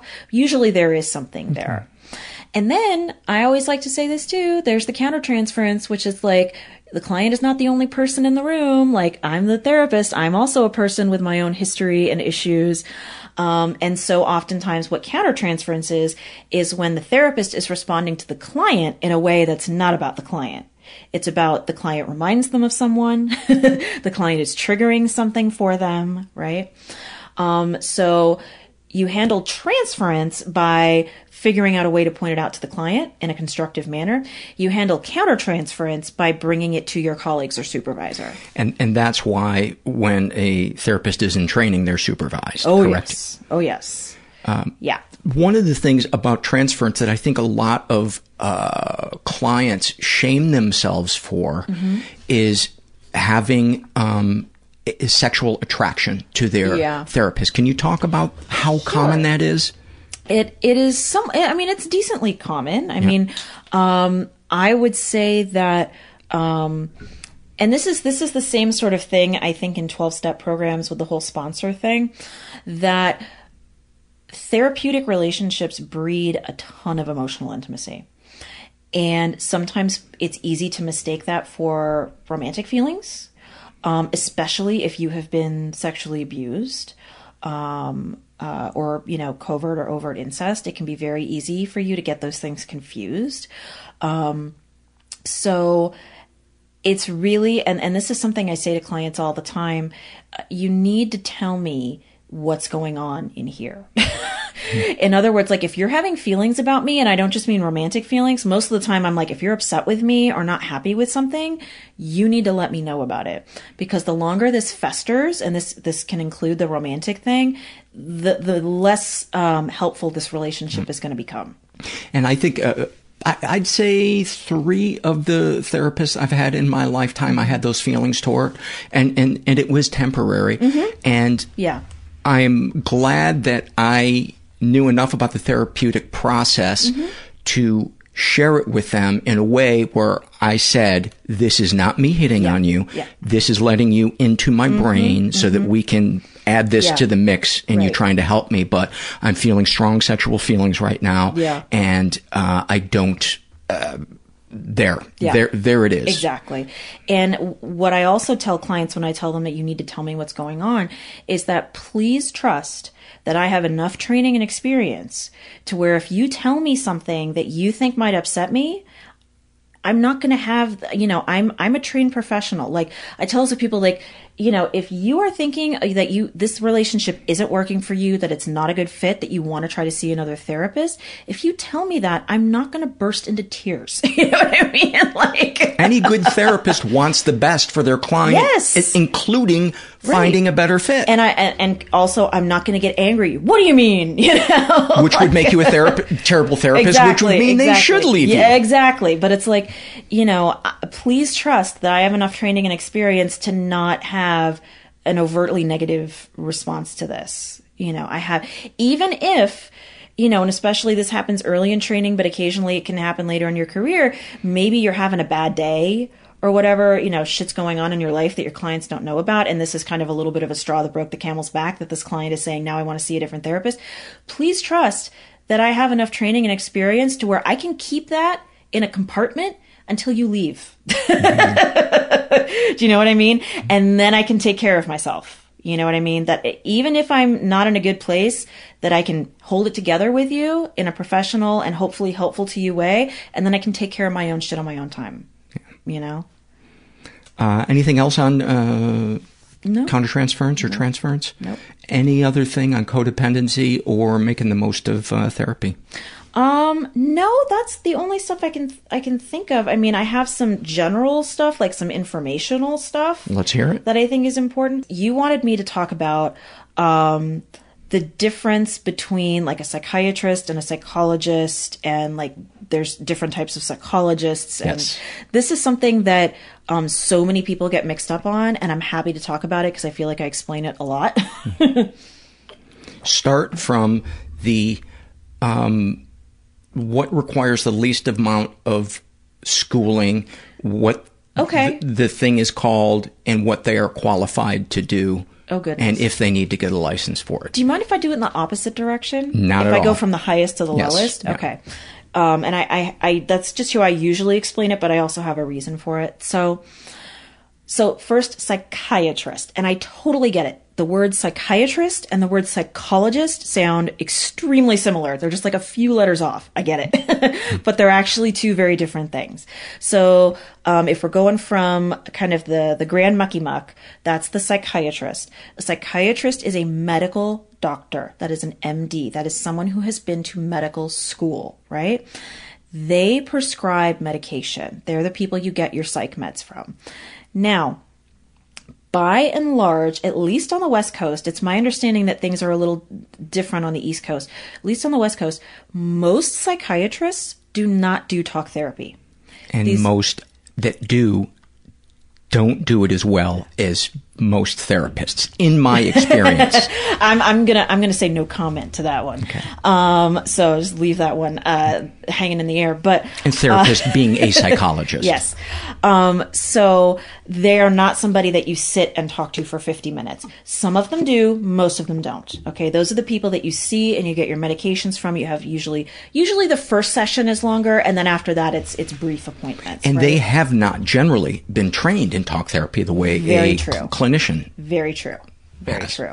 Um, they've been to medical school. They've done a psychiatry rotation or, or several, um, but they haven't necessarily gotten training in talk therapy. Yes, and and we use the terms um, clinician, Mm-hmm. um, clinical psychologist, therapist, counselor, um, uh, interchangeably social worker. There's there's a lot of overlap Yes, between those, and there's some of them there's differences, Yeah. but generally uh, all of the the pr- uh, the ones that I just mentioned Mm-hmm. um, can do therapy if they if they have taken the right curriculum. Yes. For instance, a social worker Yes. that isn't going to be an administrative social Right, worker, but is going to be a Yeah, and I'll get to social workers in a minute Okay. because they're they're going to be next or soon on the list. Yes, because as I was throwing the, t- the terms around clinician therapist, I thought, oh, we need to Uh-huh. Yeah. help them understand that No, I, I agree. Yeah.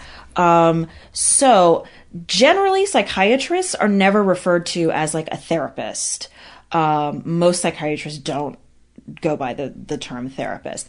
Everybody that I'm going to talk about from this point forward, therapist, clinician, um, counselor, even, um, those words are kind of interchangeable for them. Okay. So first we had the psychiatrist. Now we have psychologist, which is what I am, right? And nobody from here on down has a medical degree. No. Even though you are a doctor, uh-huh. it's not a medical yeah. doctor. No, it's not it's a medical a psychology doctor. Yes. So psychologists have a doctorate, um, but not a MD. We are people who have a PhD or a PsyD, and I'm going to let's wrap up the discussion of all the different levels and then I'll do the PhD PsyD thing because I feel like that's a little bit of a nerdy side conversation, at least for me. Um, so we are people who like we've we've have a doctorate, we've written a dissertation, um, and we are people who we do not prescribe medications. Okay, you do not get medications from a psychologist. Now, in some states, there have been pushes for psychologists to be able to prescribe medications after taking a certain uh, graduate course or certification thing. Um, that is not a national thing at this point. Just consider it that psychologists do not prescribe medication. Okay. What we do is the talk therapy. What psychologists specialize in is doing talk therapy and psych testing. Okay.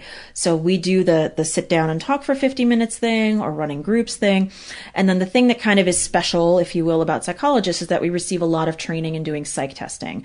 So this can be educational testing or personality testing, stuff like that. So you're Scientologists. Don't get me started. Right. That's for another episode to be recorded at a later date. Uh, not a Scientologist. So, um, we do that and we have both a master's and a doctorate. So when you see us for therapy, we have extra years of training and experience in how to do this with you. Okay. So then the next level down is a little complicated because it's different in different states. So I can talk, it's like, why can't we all get on the same page? But I'll talk about California. But um, the next level down is like an MFT, right? And that's a marriage and family therapist. So these are people that have a master's degree in doing talk therapy with people. Again, they do not prescribe medications and they do not do testing. Okay. Um, so in California, this is an MFT. In some other states, it's like MFCC, marriage, family, and child counselor. Um, I would also lump into this like uh, clinical social workers. You know, these are all people who have a master's degree um, in in doing therapy with people, and you do talk therapy with them. Um, and then the last thing that I wanted to say is I wanted to add one onto the bottom here because it's a little PSA that I like to do, and I talk about it with my clients too. Are coaches, life coaches right? So there are some people in the field of mental health who have a very negative opinion of life coaches. I am not one of them. What I advocate is that you need to be really well educated and careful when it comes to working with life coaches. And I'll tell you why.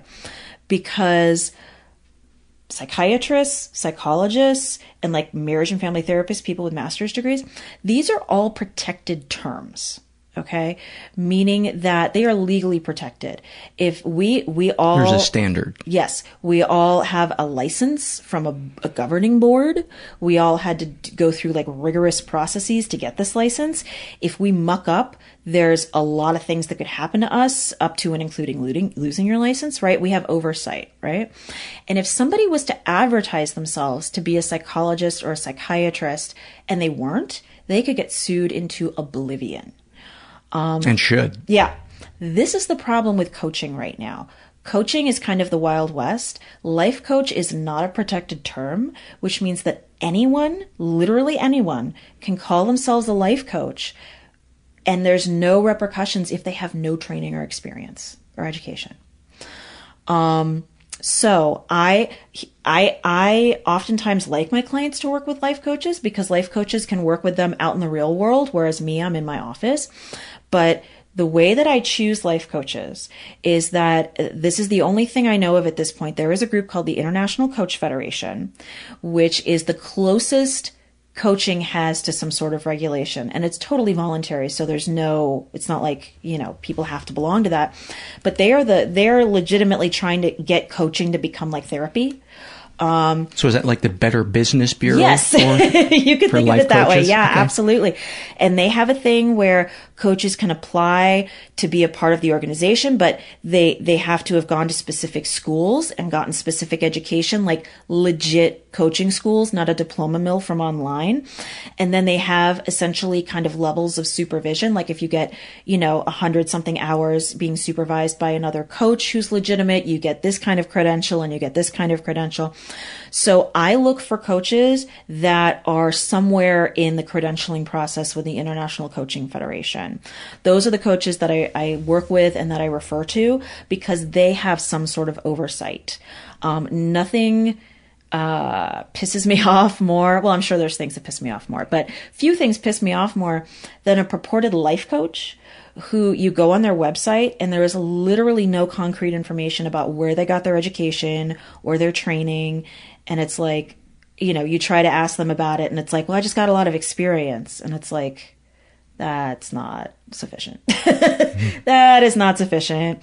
And and the thing I also like about life coaches that are, you know, interested in getting credentialed through ICF is that they know when they're in over their head. They know when they're working with someone who has such severe mental health issues that they have to refer them to a mental health professional. Like this is out of my depth as a coach. You know what I mean? Um, and I really appreciate and, that. And therapists do that. Oh yeah, absolutely. Therapists will say, "Listen, this is." Uh, mm-hmm, mm-hmm.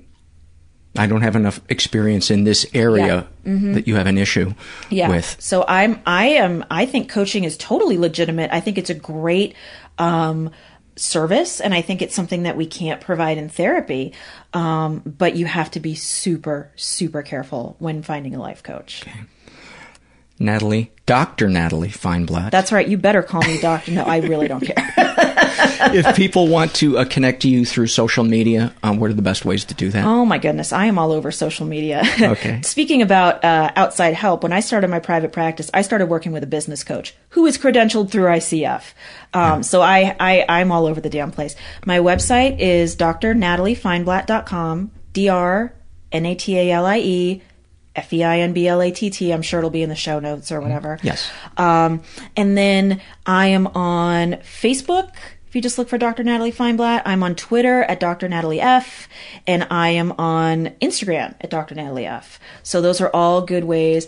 However, if you reach out to me with like clinical stuff, if you reach out to me in like a like a you know a direct message on Twitter with like a bunch of heavy clinical information, I'm going to redirect you to my email because um, it's really not safe to be exchanging you know sensitive information yeah. via social media. Okay.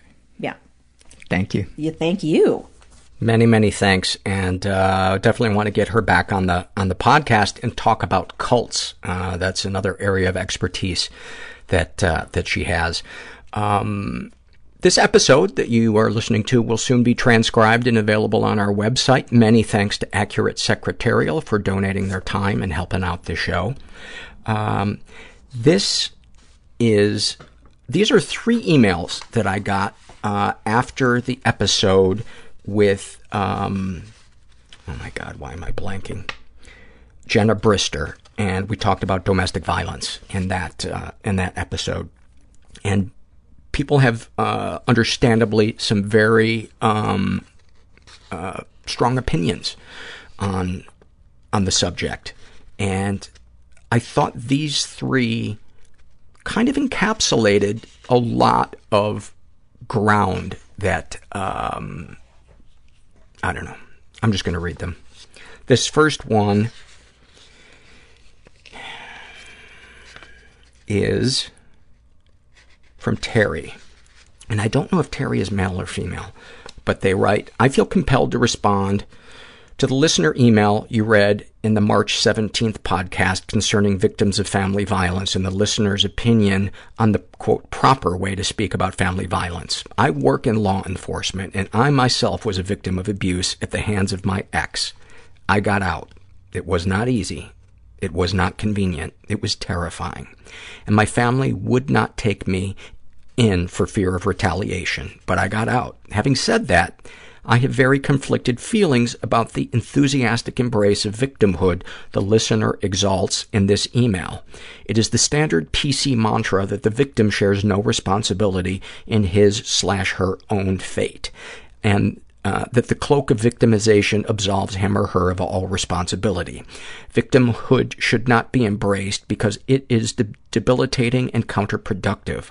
What I see in my work with family violence victims is a revolving door of leaving and then running back into the battering embrace over and over again. I see them consistently make decisions that endanger their own lives and their children's lives. I see them repeatedly make the conscious choice to give up their power to the batterer. You send them to the child support agency so that they can get the financial support they need to escape, and they will fight to convince judges and child support case managers that their batterer should not have to pay them support, or they will insist that they believe their batterer's promise to pay their rent education, expenses, etc., if the case gets dropped. If you provide them with all the resources they need to escape, they will reject the financial and personal liberty that has been offered them in order to return to the terror. It is so frustrating. I've started to refer to this phenomena as impaired risk recognition syndrome because these victims of violence will consistently choose to believe the same empty promises from their batterer over and over again and risk their own safety and that of their children again and again. I'm not sure what the answer is, but the crown of victimhood should not be encouraged. They need to hear compassionate truth. Sometimes that's the only thing that will snap them out of the mental fog they are in from participating in the cycle of abuse. Thank you for sharing that, Terry. Uh, this next one is filled out, and, and there was the, the, the email they were referring to um, was an email that I believe referenced the episode w- with Jenna. If not, it was then an, another episode uh, about uh, domestic violence, but I'm pretty sure um, that's what it's about. Um, this one is filled out by Allison. And she writes, Dear Paul, I was very happy to hear Jenna Brister's story and the fact that even though she did get out much more quickly than most victims, she relayed accurate facts and common experiences about domestic violence. I admit I bristled a little when you mentioned love addiction as a reason many victims stay, even though that is absolutely accurate for many survivors. But why women stay is such a complex issue. I want to touch on it further. First of all, let me give you a little background. I'm a licensed professional counselor supervisor.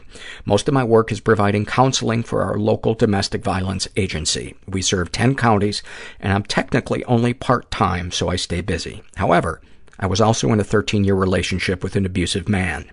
Since I took the job three or four years ago working with other victims, I don't speak publicly about my marriage. I made the decision because I thought it was in my client's best interest, but in this case, I think I'll tell you about my reasons for staying and trying not to go into lecturer slash trainer mode. I stayed because the message I got growing up was that unhappiness was not a good enough reason to get a divorce. Plus, I honestly believed throughout the marriage that he was not abusive because he didn't hit me. I secretly wanted him to, so I would have a valid reason for leaving. I didn't realize until after the divorce just how physically abusive he was, but that's a longer story. I think I need to make, make those pages a little louder when I turn them. Uh, I didn't want my young son to grow up in a broken home. I didn't think I could handle being a single parent, emotionally, psychologically, or financially. I didn't have anywhere to go or money for a new place, and I had no way of making my husband leave our home. I'm still super grateful my marriage ended with a police standoff. Again, another long story, but it got him removed from the house for an extended period of time, and I don't know how much longer I would have stayed if he hadn't escalated. Shame. I was scared of how my family would react to me getting a divorce. I was a professional counselor and not supposed to have these kinds of problems, etc. I was afraid of what he would do if I left. He had often talked about how, quote, if anything happened to me, unquote, he would seek revenge on anyone that had wronged him, initiate police-assisted suicide, etc. A part of me still loved him, felt sorry for the abused little boy he had been, and grieved the man he was capable of being, if only he had chosen to be. My life is so much more incredible now than I would have ever imagined, and after a long period of healing, I was able to begin using my experiences to help others. Domestic violence is such a widespread and misunderstood problem. Thank you for shining a light on it and educating people on this and other societal and mental health issues. Thank you so much for that. Um, she said that there was a Twitter campaign which was hashtag why I stayed. Um, she says, it's a great way of showing that the reasons are more numerous and widespread than anyone can imagine. It is never a matter of, quote, just leaving. And then this last one um, was from uh, Stephen. And he writes, Dear Paul, I'm listening to your last podcast with Jenna Brister and felt compelled to email. I was infuriated by her portrait of anyone who questioned her decision to marry as, quote, part of the problem. Uh, for those of you that didn't listen to the episode, she had only known the man that she married uh, for uh, 80 some days. Uh, they got married in Vegas, and then his personality switched um, from charming and Prince Charming to abusive, controlling, unstable, etc. Um, okay. I was infuriated by her, her portrait, portrait of anyone who questioned her decision to marry as, uh, quote, part of the problem and victim blaming. That it puts the blame on her and that she's in some way at fault and it served her right. In my opinion, this shows a confusion of thinking. Sure, there may have been people who were like that, but not necessarily. Let me break it down. Did she make a bad choice? Yes. Did she rush into the marriage? Yes. Can a lesson be learned from this? Yes. Seeing red, red flags just make people feel safe. They are don't just make people feel safe, they are also a practical way of avoiding bad situations. Surely that is something to be encouraged and explored. Should we take responsibility for our own actions and both accept and deal with the consequences? Yes. Does the fact that she is partly responsible take away the, uh, any of the responsibility uh, from the perpetrator? No. Blame is not a finite quantity which is divided up between the people involved. We all make mistakes. We are human. And these mistakes contribute to situations arising. In that sense, we always, we are always uh, partly to blame for everything that happens. The only exceptions are if we genuinely have no choice or if the participant is mentally impaired in some way through age or disability. As you have said before, Paul, you can only keep your side of the street clean. You have no control over the other. Yes, the world would be a better place if there were no bad people in it, but that isn't the way the world is. What are the consequences of censoring all criticism of the victim? That it prevents us from learning from uh, their actions. Uh, now, whether the actual criticism she received was timely or appropriate is another thing. Maybe it was, maybe it wasn't. But to make a blanket statement that any criticism of the victim is invalid is wrong. Criticism isn't exclusively negative, and it allows us to learn from the past. Just had to get that off my chest. Um, and then he puts, P.S. I really appreciate her telling her story. It's important for people to speak up about domestic abuse, but I just want to correct what, in my view, is a sweeping statement about victim blaming. And, um, and I, I think he made some, some great, uh, points because the issue of when and how we dissect something and separating it from the responsibility of the abuser and not decreasing the abuser's responsibility, that is is what is important. And, you know, in other words, two wrongs uh, don't lessen one of them, which is basically two wrongs don't make a right. But um, I hope I haven't completely confused you, because I've honestly I've kind of confused myself. But um, I really like what he said about there is not a finite quantity of blame. Um, and I think blame is is is a is a bad word um, to use in this because um, it it if we didn't glean something from situations that hurt us or hurt others, um, we wouldn't be able to help other people as much. But we also need to be compassionate, and we need to consider when, how, and where we talk about the things that are hard to talk about. And where is that line? Where does that Where does that lie in talking about domestic violence? I have no fucking idea. And, um, but let's start talking about it so that, uh, we can disagree with each other.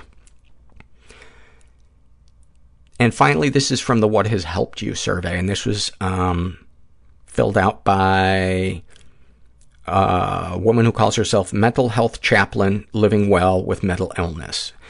Um, and her issues are depression and PTSD uh, from covert incest as a child and other kinds of abuse inflicted by both parents. Um, what has helped you deal with them? Coming to peace with my original faith tradition in a new way has been a key part of my recovery process. This required questioning much of what I was taught in a conservative Christian home about what happened to me, my bisexuality, and my struggles with mental illness. I am now an interfaith mental health chaplain. I work in a hospital in the larger community, helping others connect to life-giving spiritual, religious, or humanist resources that provide the support, strength, and acceptance every human being deserves. Although I am based in the progressive Christian tradition, my ministry is not about my beliefs, but what spiritual paths, faith traditions, or philosophies are helpful to others in their recovery from mental illness and or substance abuse challenges. Organized religion, particularly Christianity, had done tremendous harm to people living with mental health challenges of all kinds. It certainly hurt me. However, spiritual or faith traditions that are respectful, accept us for who we are, and connect us to a sense of goodness or meaning larger than ourselves can be a valuable resource for people in recovery. It is an honor to now support other people living with mental health and or substance abuse challenges in their recovery. What, if any, things have people said or done that has helped you with your issues? Being accepted into a church that welcomed many different kinds of people, celebrating differences in sexuality, gender identity, income, race, national origin, spiritual experiences, mental or physical wellness, was amazingly healing. There are ways to walk away from unhealthy faith communities and find traditions and practices that don't shame us, but strengthen us and bring us joy. That was beautiful. That was beautiful. And what a great way to articulate the difference between religion and spirituality. Because while there may sometimes be overlap between the two, um, somebody who is religious isn't always necessarily spiritual. And, um, because it really is about love.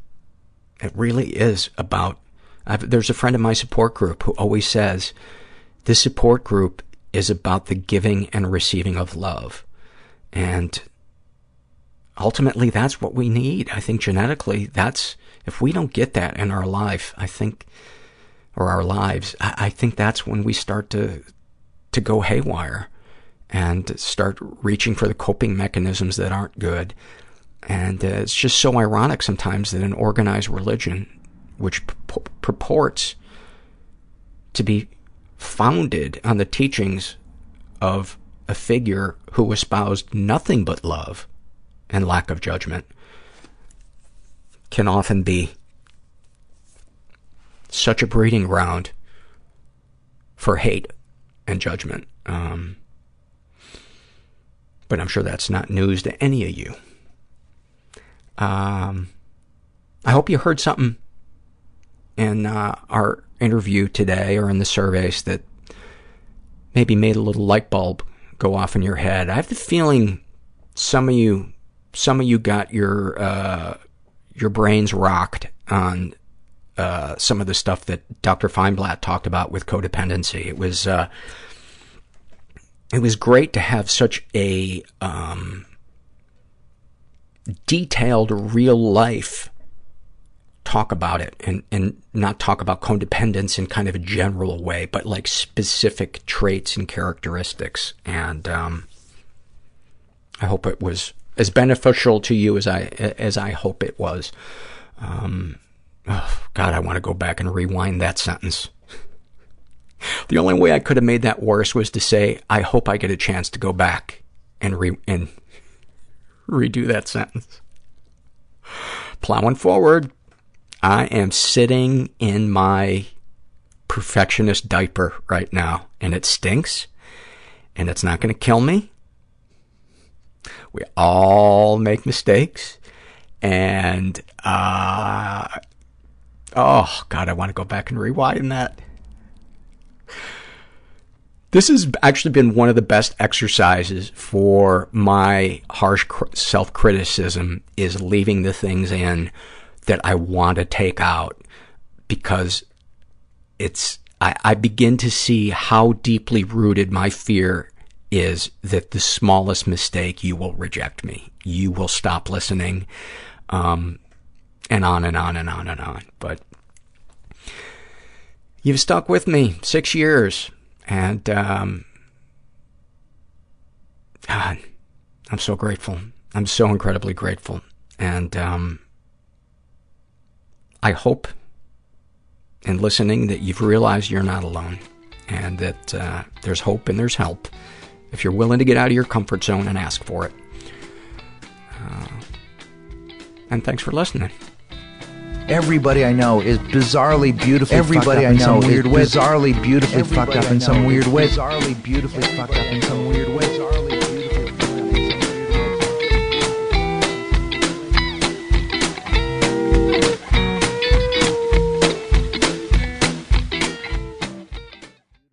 Look around. You can find cars like these on AutoTrader, like that car riding your tail. Or if you're tailgating right now, all those cars doubling as kitchens and living rooms are on AutoTrader too. Are you working out and listening to this ad at the same time? Well, multitasking pro, cars like the ones in the gym parking lot are for sale on AutoTrader. New cars, used cars, electric cars, maybe even flying cars. Okay, no flying cars, but as soon as they get invented, they'll be on AutoTrader. Just you wait. AutoTrader.